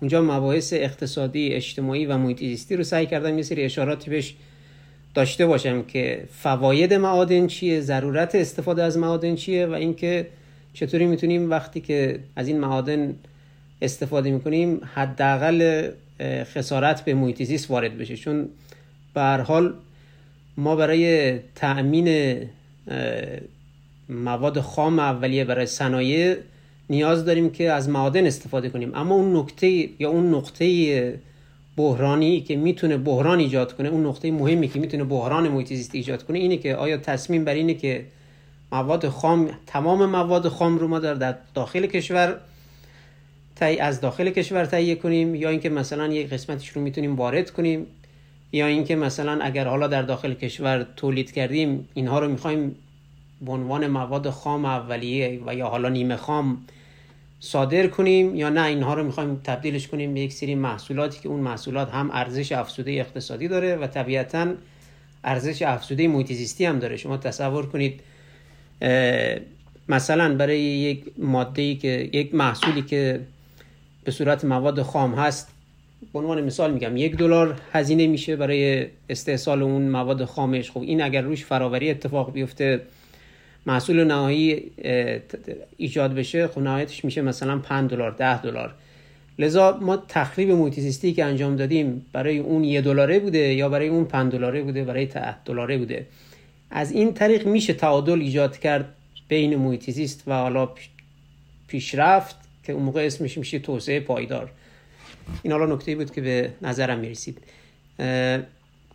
آی خسروی ما صدای شما رو امتحان کنید ببینید که صدای شما رو داریم یا نه. خب متاسفانه صدای خسروی رو فکر می‌کنم نداریم. آیا اتفاق من دست شما رو می‌بینم بالاست؟ اگه نکته دارید بفرمایید که یواش یواش بریم به سمت جنبندی اتاق چون تقریبا حدود یک ساعت و نیم از اتاق میگذره و بتونیم سر موقع اتاق رو تمام کنیم.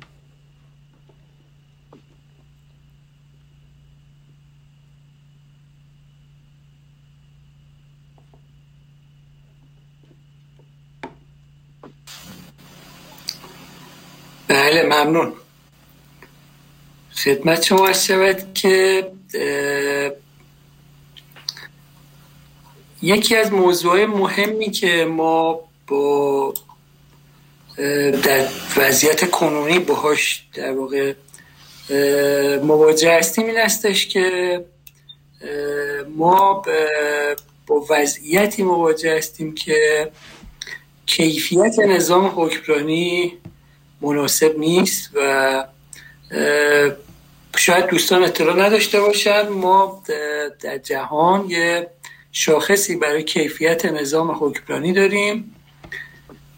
بانک جهانی بانک جهانی در واقع یه شاخصایی رو تعریف کرده و بر اساس اون شاخص ها و کیفیت نظام حکمرانی رو در همه کشورها ارزیابی می‌کنه و هر سال گزارشی رو منتشر می‌کنه و شاخصهایی رو داره برای ارزیابی کیفیت نظام حکمرانی در کشورها این شاخص ها در واقع شش تا شاخص مهم اصلی هستند و یکیشون در واقع کنترل فساد.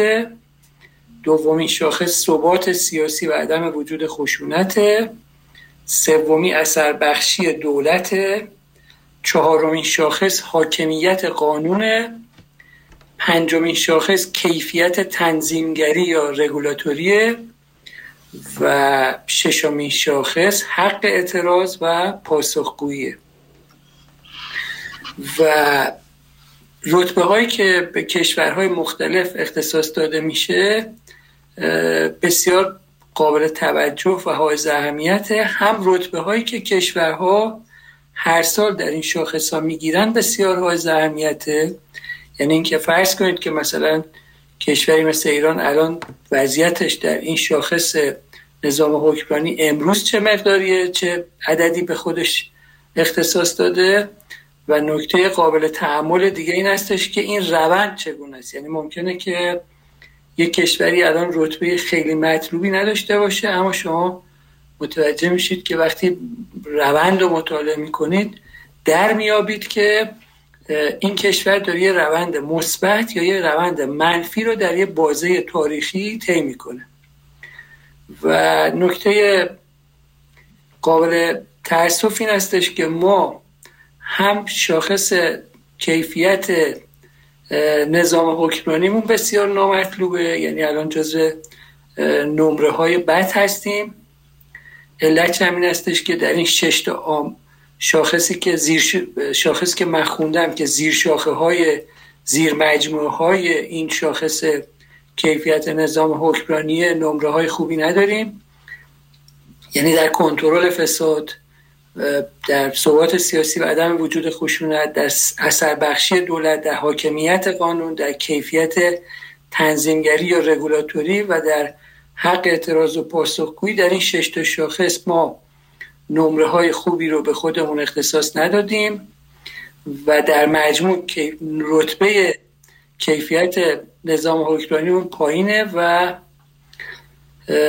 بنابراین این شرایطی رو پدید میاره که ما نتایج این وضعیت رو در تمام شعون زندگی خودمون در حیات اجتماعی مردم این کشور می‌بینیم. محیط یه بخشیشه. در عرصه‌های دیگه ما با همین وضعیت مواجه هستیم. یک نظام حکمرانی ناکارآمد و غیر پاسخگو. و خب بعدا وقتی هم که معترض به این کیفیت نظام حکمرانی میشن باشون برخورد میشه. به حال اون چیزی که به نظر میاد که ما باید تغییر بنیادینی که باید رخ بده این استش که اون قوانینی که ما رو به اینجا رسوندن در هر آینده در ایران اون قوانین در واقع تغییر بکنه و این قوانین باید به گونه باشه که اون ساختار اقتصاد دستوری از بین برود و نظام حکمرانی به کار حکمرانی بپردازه و پایشگر محیط زیست از آلاینده محیط زیست جدا بشن و فضایی به وجود بیاد که امکان در واقع پایش محیط زیست و کنترل محیط زیست برای نظام حکمرانی فراهم بشه. من تشکر می‌کنم که دوستان شنوای عرض من بودن و من باز مجددا میکروفونم رو خاموش می‌کنم آقای هیدری متشکرم. خب من میگونم کلاب هاسی که از دوستان صحبتی دارن. میفر... میشنویم شما آقای ملکی. با سلام. من خواستم اینجا جناب آقای کوبزن و آقای جهرومی تشریف داشتم خواستم خواهش کنم از شما از این از این اساتید عزیزانم دعوت کنید که صحبتی داشته باشن و شنونده باشین. بنده هر دو عزیز رو دعوت کردم که بیان استیج صحبت کنن. اگر هر کدوم از دوستان عزیز چه دوستانی که اسم برده شدن چه دیگر دوستان صحبتی دارن در کلاب هاست بفرمایند که شنوندهشون خواهیم بود و خوشحالم میشیم. خب اجازه بدید من فکر می‌کنم دیگه اگر دوستان دیگری صحبتی دارن بفرمان که در غیر این صورت بریم بقول صحبت های پایانی رو بشنویم. اجازه بدید من چند لحظه صبر کنم که ببینم می‌تونیم دوستانی رو داشته باشیم در کلاب هاوس یا در اسکای روم نظراتشون رو بفرماین یا نه.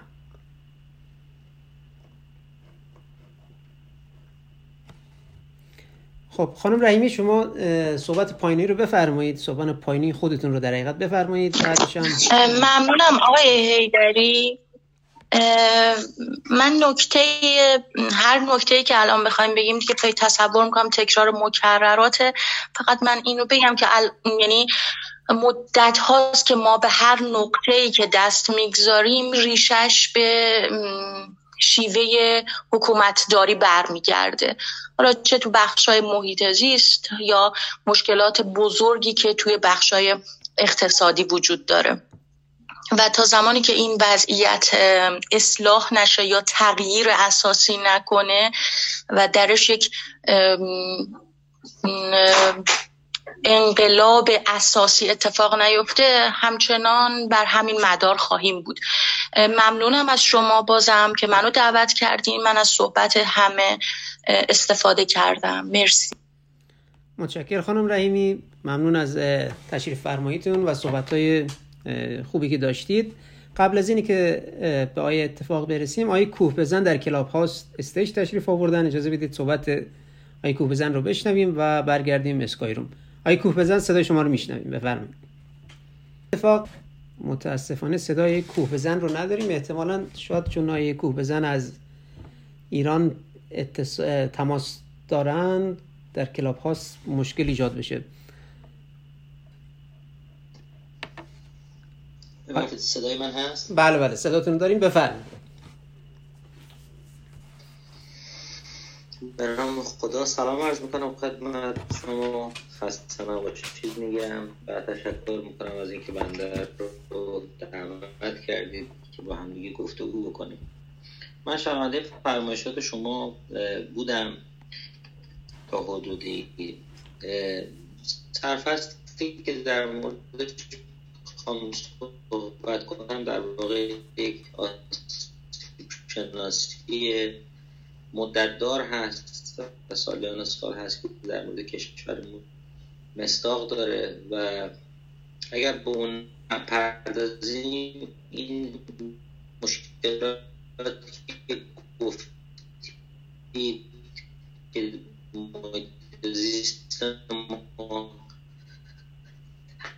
تقریبا از بین رفته و دچار مشکل هست. روند تخریبش روند شدیدتری خواهد بود. ما در بحث محیط زیست پاسخ این سال چرا محیط زیست ما خراب شد؟ اگر بخوایم یک پاسخ جامعه بدیم پاسخ این خواهد بود در اثر بیسوادی ما. ما در حوزه محیط زیست واقعا بیسواد عمل کردیم و زمانی که تصمیم گرفتیم به توسعه بر اساس نیازهایی که داشتیم چه در حوزه آب چه در حوزه سوخت چه در حوزه راه چه در حوزه توسعه شهرسازی و هر چیز دیگری به اندازه کافی سواد نداشتیم که بدونیم که اینها در مدت چه اثراتی روی زیست محیط ما می‌ذارن و درک کنیم که وقتی به زیست محیط آسیب بزنیم چگونه برمیگرده آثار و تبعاتش به ما. بعد این آلوده شد به تمه های منطقه‌ای در دولت های مختلف. یعنی هایی که وقتی خراب می‌کردیم اگه دقت کنیم در دولت های مختلف هر دولتی که آمد وقتی اکثریت به یک منطقه بود سعی می‌کرد امتیازاتی برای منطقه خودش جمع آوری کنه. عمدتا هم در کبیر مرکزی ایران. اولین دستاوردش این بود اون دستورالعمل اساسی که ما باعث از کبیر مرکزی خارج می شدیم به سمت حاشیه ها می رفتیم و کاری شبیه استرالیا می کردیم اون کار نکردیم و ما مرکزگرا شدیم و بسیاری از شهرهایی که ظرفیت توسعه جمعیت رو نداشتن مثل یزد و کرمان و اصفهان و سمنان و غیره اینها رو توسعه دادیم و بعد تصمیم گرفتیم که برای تأمین نیازهاشون بیایم و در واقع آب و صنعت و در واقع مصرف رو به اونجا منتقل کنیم.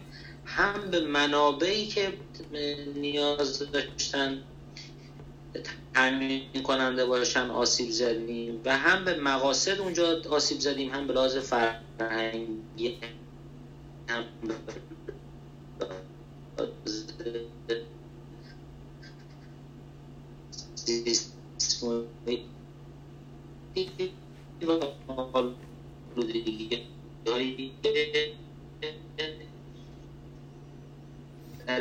اتفاق افتاد و بعد گام وقتی رفتیم جلوتر چون دولت ها این کار کرده بودن اعتراض به اتفاقات حادث شده که ناشد از 20 سوادی بود. رنگ و بوی سیاسی یعنی دولت ها و قدرت ها در زمان های مختلف احساس می‌کردن که هر حرفی که مقایر زده میشه با که دارن پیشنهاد میدن این حرف سیاسی است و با نگاه سیاسی بهش نگاه کردن. این ترندی است که از ابتدا ما باش درگیر شدیم. حالا نقطه آغازش رو می‌خواین هر کجا بذارید بذارید انقلاب بذارید قبل از انقلاب در هر دو زمانش مستاق داره دیگه چون ما برخی از صنایع رو که توسعه دادیم در از قبل از کردیم. حالا شدتش یا به عبارتی پیگیری طرحهایی در قبل از انقلاب وجود داشتن الان ما رو دوچار آسیبن دوستان بدونن که هیچ کدوم از سدهای بزرگ کشور که به اجرا رفتن و یا در حال اجرا هستن و یا به 1340 اینا جانمایی شده بودن بعضا با احجام بزرگتر حالا یا مکانهایی یه مقدار شدن اینا دیده شدن. و کارخونجات و توسعه که وجود داره طرحهایی که وجود داره اینا همه یک پیشینه قدیمی داره که عرض کردم که ریشش چه هست اما امروز چه باید بکنیم؟ آن چیزی که امروز من به ذهنم می‌رسه دوستان عزیز یک بار دیگه نباید از بی سوادی ما لطمه بخوریم. امروز هم کسانی که در توسعه دارن حرکت می‌کنن خودشون رو به دانش محیط زیست تجهیز نکردن و نگاهشون به مسئله محیط زیست نیست و توسعه رو به مفهوم پایدار دنبال نمی‌کنن. اثرات منفی طرحهای اجرایی رو امرار وضعیت گذشته منتقدینی که هم برای در واقع طرحهای اجرایی وجود دارن به خودشون زحمت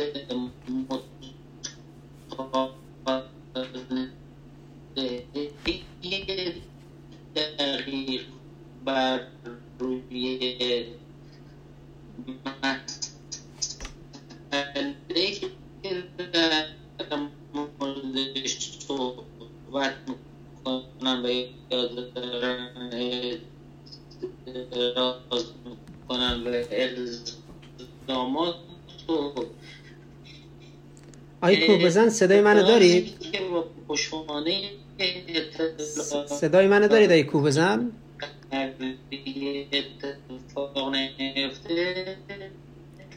صدای من؟ آره آی کو بزن. ما صدای شما رو اعتراض به حقی باشه.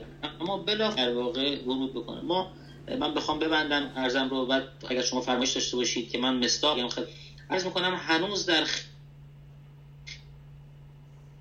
خیلی از نقاطی که ما در محیط زیست و چهار مشکل شدیم من حتی در فعالیت خصوصی می‌کنن.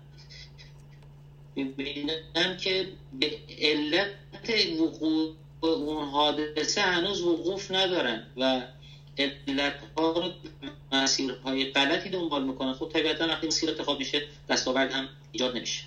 من خدمتتون هستم چون در صدای بنده رو متشکرم. کوه بزن. ما صدای شما رو خیلی شکسته شکسته داشتیم. ولی ممنون از اینی که اومدید استیج و صحبتاتون رو ایراد فرمودید. آیه جهرومی صدای شما رو میشنویم. شما شما بفرمایید. در یکی دو دقیقه لطفا صحبتتون رو بفرمایید که برگردیم به اسکای روم و صحبت دیگر دوستان رو هم این سمت بشنویم. بفرمایید جهر سلام. صدای من هست آقای داری بله صداتون واضح میاد. بفرمایید.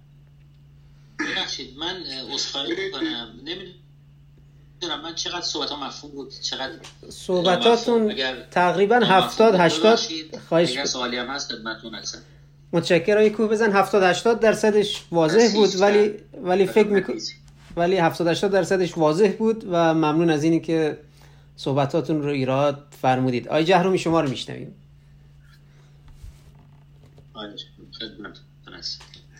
سلام خدمت تمام حضار اتاق و دوستانی که در اسکای روم صدا میشنون.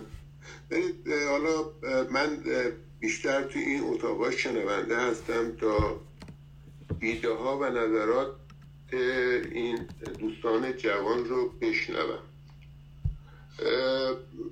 همونطور که شما گفتین صحبتم خیلی خلاصه است. ببینید چهل سال سازمان محیط زیست هم اشاره کردن در کشور وجود داره پنجاه سال ده ها کارشناس حضور دارن و در واقع گردند های دیست محیطی ایمپکت در واقع آثاری که در اثر توسعه به عنوان توسعه ایجاد شده همه می‌شناسن. منابع آب خاک و هوا همشون آسیب دیدن. نمونهش مسئله آلودگی هوای شهر هاست که در تمام سال هست. ولی در پاییز چون هوا اینورشن رخ میده و وارونگی هوا رخ میده و آلاینده ها در ارتفاع کم سطح زمین میمونن و هوا تیر و میشه. نظر همه جلب میشه ولی بعد که خود هوا گرم میشه این آلاینده هایی که از اگزوز ماشین ها دودکش صنایع به اصطلاح آلاینده سازهای متحرک و ثابت تولید میشه. لیفت می‌کنه میره بالا و قلزت خورده کاهش پیدا می‌کنه قلزت آلودگی ها ولی هوا آلوده است. یعنی طبق آماری که الان همه جا هست ما در امسال کلا فقط سه چهار روز از این در واقع 270 روزی که گذشته فقط سه چهار روز هوای پاک داشت. یعنی هوایی که هیچ آلاینده ای در سطحی نبوده که اصلا قابل مطرح قابل بحث باشه. بعدم بگن که هوا متوسطه. متوسطه یعنی هوا ناسالمه. فقط این دستبندی بر این هستش که چه بخش چه دسته از آدم ها در مرز آسیب هستن. مثلا آدم های مسن بچه های کوچیک با در شرایط ناسالم و متوسط هم آسیب پذیر هستن. ولی وقتی دیگه شرایط قرمز بشه دیگه همه آسیب پذیر هستن. منتها در مورد تمام اینها اطلاعات داده ها هست. کارشناسای زیادی دارن کار می‌کنن. چندین قانون تصویب شده قانون هوای پاک. چهار پنج سال پیش تصویب شده. برای آلودگی هوا اجرا نمیشه. مسئله ای که الان پیش اومده تمامش مصداق توسعه ناپایدار هست که من همیشه میگم ناپاینده چون که پایدار در واقع به نظر مقاومت کردن و اینا.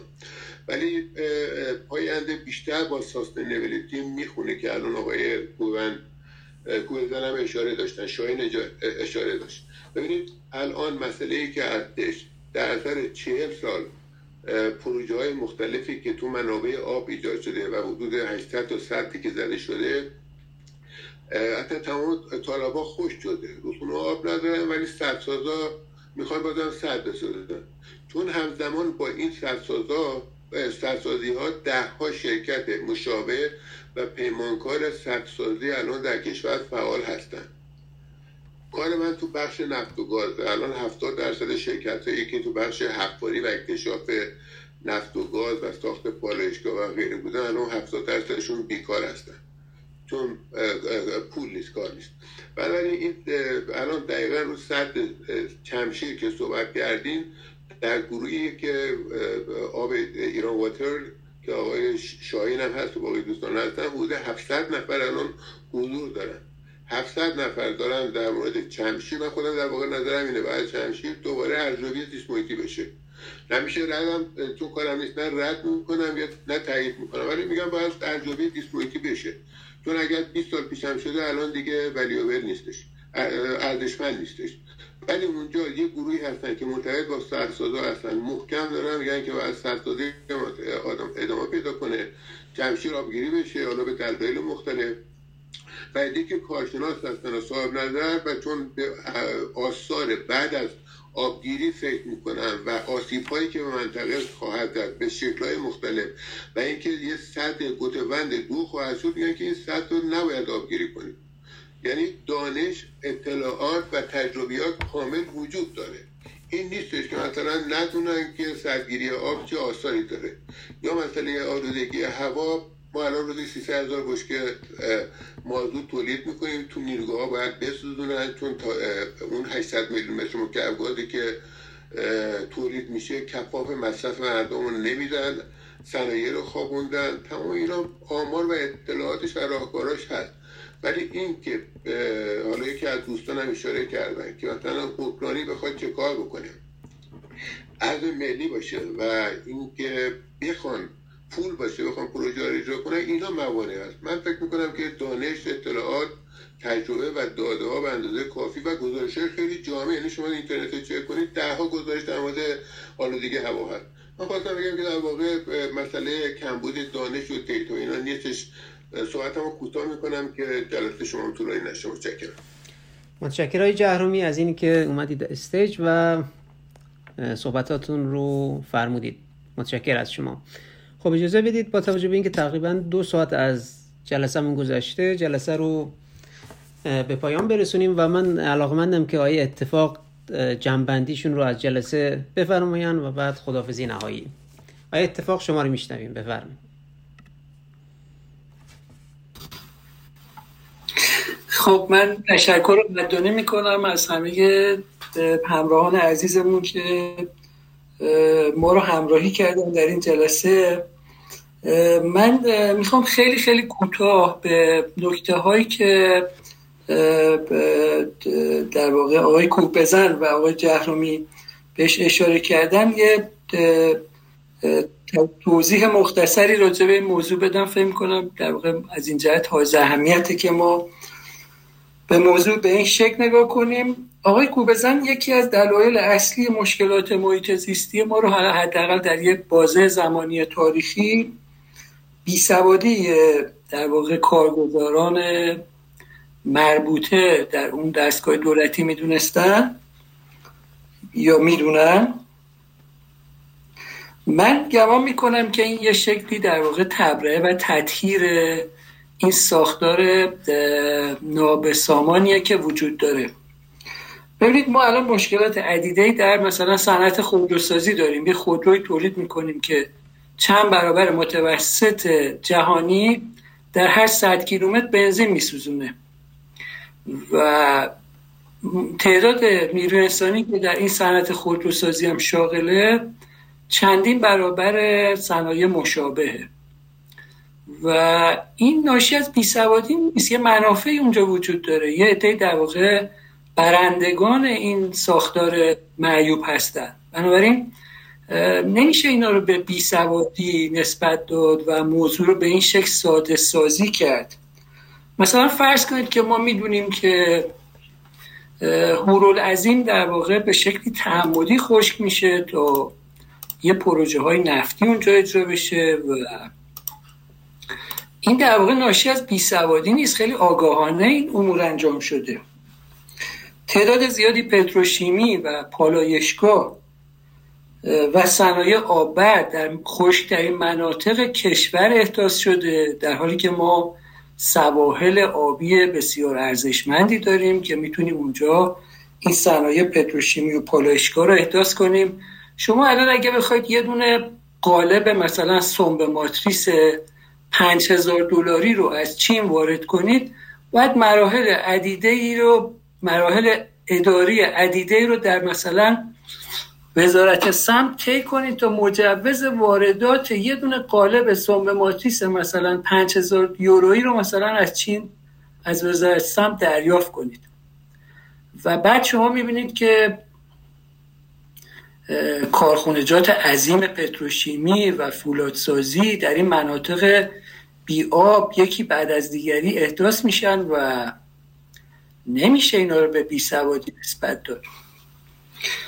ما یکی از بزرگترین در واقع کشورهایی هستیم که در دنیا میزان گاز flaring ی که میسوزونیم در واقع بیشترین حد رو داره. یعنی شدت flaring ما یکی از بالاترین میزان شدت flaring در دنیاست. یعنی مقدار گازهای همراهی که نسبت به مقدار در واقع استحصال نفتمون داریم میسوزونیم بسیار بالاست و این مقدار انقدر زیاده که می‌تونه مصرف گاز یک سال یک کشور رو مثلا تأمین کنه. و خب سالهاست همین داره ادامه پیدا می‌کنه و نمیشه اینا رو به بیسوادی نسبت داد. یعنی من ارزم این هستش که این در واقع خیلی ساده سازیه که ما مشکلات محیط زیستیمون رو به بیسوادی یه عده‌ای کارگزار دولتی نسبت بدیم.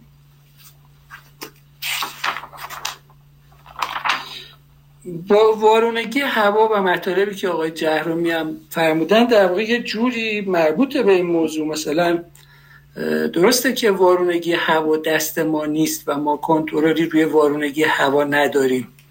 اما ما روی خودرو خودروسازیمون که می‌تونیم کنترل داشته باشیم. می‌تونیم یه در واقع این صنعت انحصاری دولتی رانتی پر از مسئله رو مثلا به یه شکلی تغییرش بدیم و اجازه بدیم که یه فضای رقابتی سالم در کشور در صنعت خودروسازی به وجود بیاد. یا مثلا الان می‌دونیم که بخش بزرگی از مشکل آلودگی هوای کشور اینه که ما مازوت داریم میسوزونیم در نیروگاه های تولید برق. و این ناشی از اون ساختار دولتی اشتیاق زاید الوصف کارگزاران دولتی و تصدیگری و بنگاهداری دولتیه اونجا منافعی وجود داره. و نمیشه اینا به این سادگی در واقع نسبت داد به مسئله بیسوادی یا مسئله وارونگی هوا که کنترلش از دست ما خارجه. بنابراین عرض من این هستش که ما دوباره باید برگردیم به همون مفهوم اقتصاد سیاسی و زیربناهای اقتصاد سیاسی رو در همه این مشکلاتی که باش مواجه هستیم ببینیم و بدون توجه به این زیربناها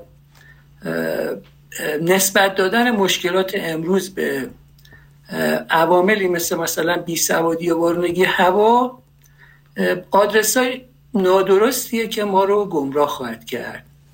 من تشکر می‌کنم از همه عزیزان که شنوای عرض من بودن و میکروفونم رو خاموش می‌کنم آقای هیدری عزیز. خواهش من اجازه بده دایی جهنمی به شما می‌رسیم. بله. ممنون. های اتفاق با توجه به اینکه حالا از دو نفر از دوستان دیگر اسم برده شد به جهت رایت انصاف آی جهرومی آی کوه بزن هر کدوم از شما دوستان در حدود یه دقیقه لطفا صحبتتون رو بفرمایید که دیگه اتاق رو بتونیم جمع کنیم. متشکرم. آی جهرومی صدای شما رو میشنویم. بله بله من عرض کردم که آلودگی هوا مشکل 365 روز ساله و 24 ساعت شبانه روز. و عرض کردم که طبق آمار رسمی ما امسال از دبستان تا حالا تا سه روز هوای پاک داشتیم. عرض من این بودش که وقتی که بارونگی هوا هوا رخ میده در پایین این آلودگی هوا قابل رویت میشه با چشم. دیگه نیاز نیست. شما به ایستگاه کنترل کیفیت هوا نگاه کنید. دیگه می‌دونید که هوا آلوده است. همین موقع دوباره بحثی آلودگی هوا رخ میده. همه داغ صحبت می‌کنن. الان توی روزنامه ها دارن بهده میگن که تقصیر اینه تقصیر اونه تقصیر اینه. ولی موضوع است که این آلودگی مسئله مستمر مازوت سوزی هم که نباشی 20 حدود 40 میلیون ببخشید 4 میلیون خودرو مثلا در تهران روزی 20 تا 30 میلیون بخش 20 تا 30 میلیون بنزین و گازوئیل میسوزونن. و و گوگرد بالا اینا وارد هوا میشه. هوا همیشه آلوده است. فقط درجهش فرق می‌کنه. من عرض کردم که آلودگی هوا ناشی از این ورژنی در کردم که این ورژن باعث میشه که این مردم ببینن دیگه. وقتی هوا فوت میشه و خاکستری میشه و سیاه میشه دیگه همه می‌دونن که آلوده است. مثل مثلا 21 فروردین امسال که یه طوفان باد, باد گرد خاک اومد. در یه روز آلودگی تهران شاخصش رفت به 500 از من این بود و موضوع که اطلاعات کاملا وجود داره. شما در مورد در مورد خودروسازی صحبت کردیم من در مورد نفت و گاز بگم. می‌تونن تمام این نفت و گازی که الان توی کشور هست و میگن یورو 4 هست که به نظر من یورو 4 نیست. و استاندارش رو برن بالا یورو 5 و حتی یورو 6 بکنن. بخش زیادی از این آلودگی ها رفت میشه و این متاز زمان می‌بره دیگه. مثلا میگم 500 میلیارد دلار خرج داره. 4 5 سال هم وقت می‌خواد. عرض من همین بود. متشکرم. خیلی ممنون من وقت دادید.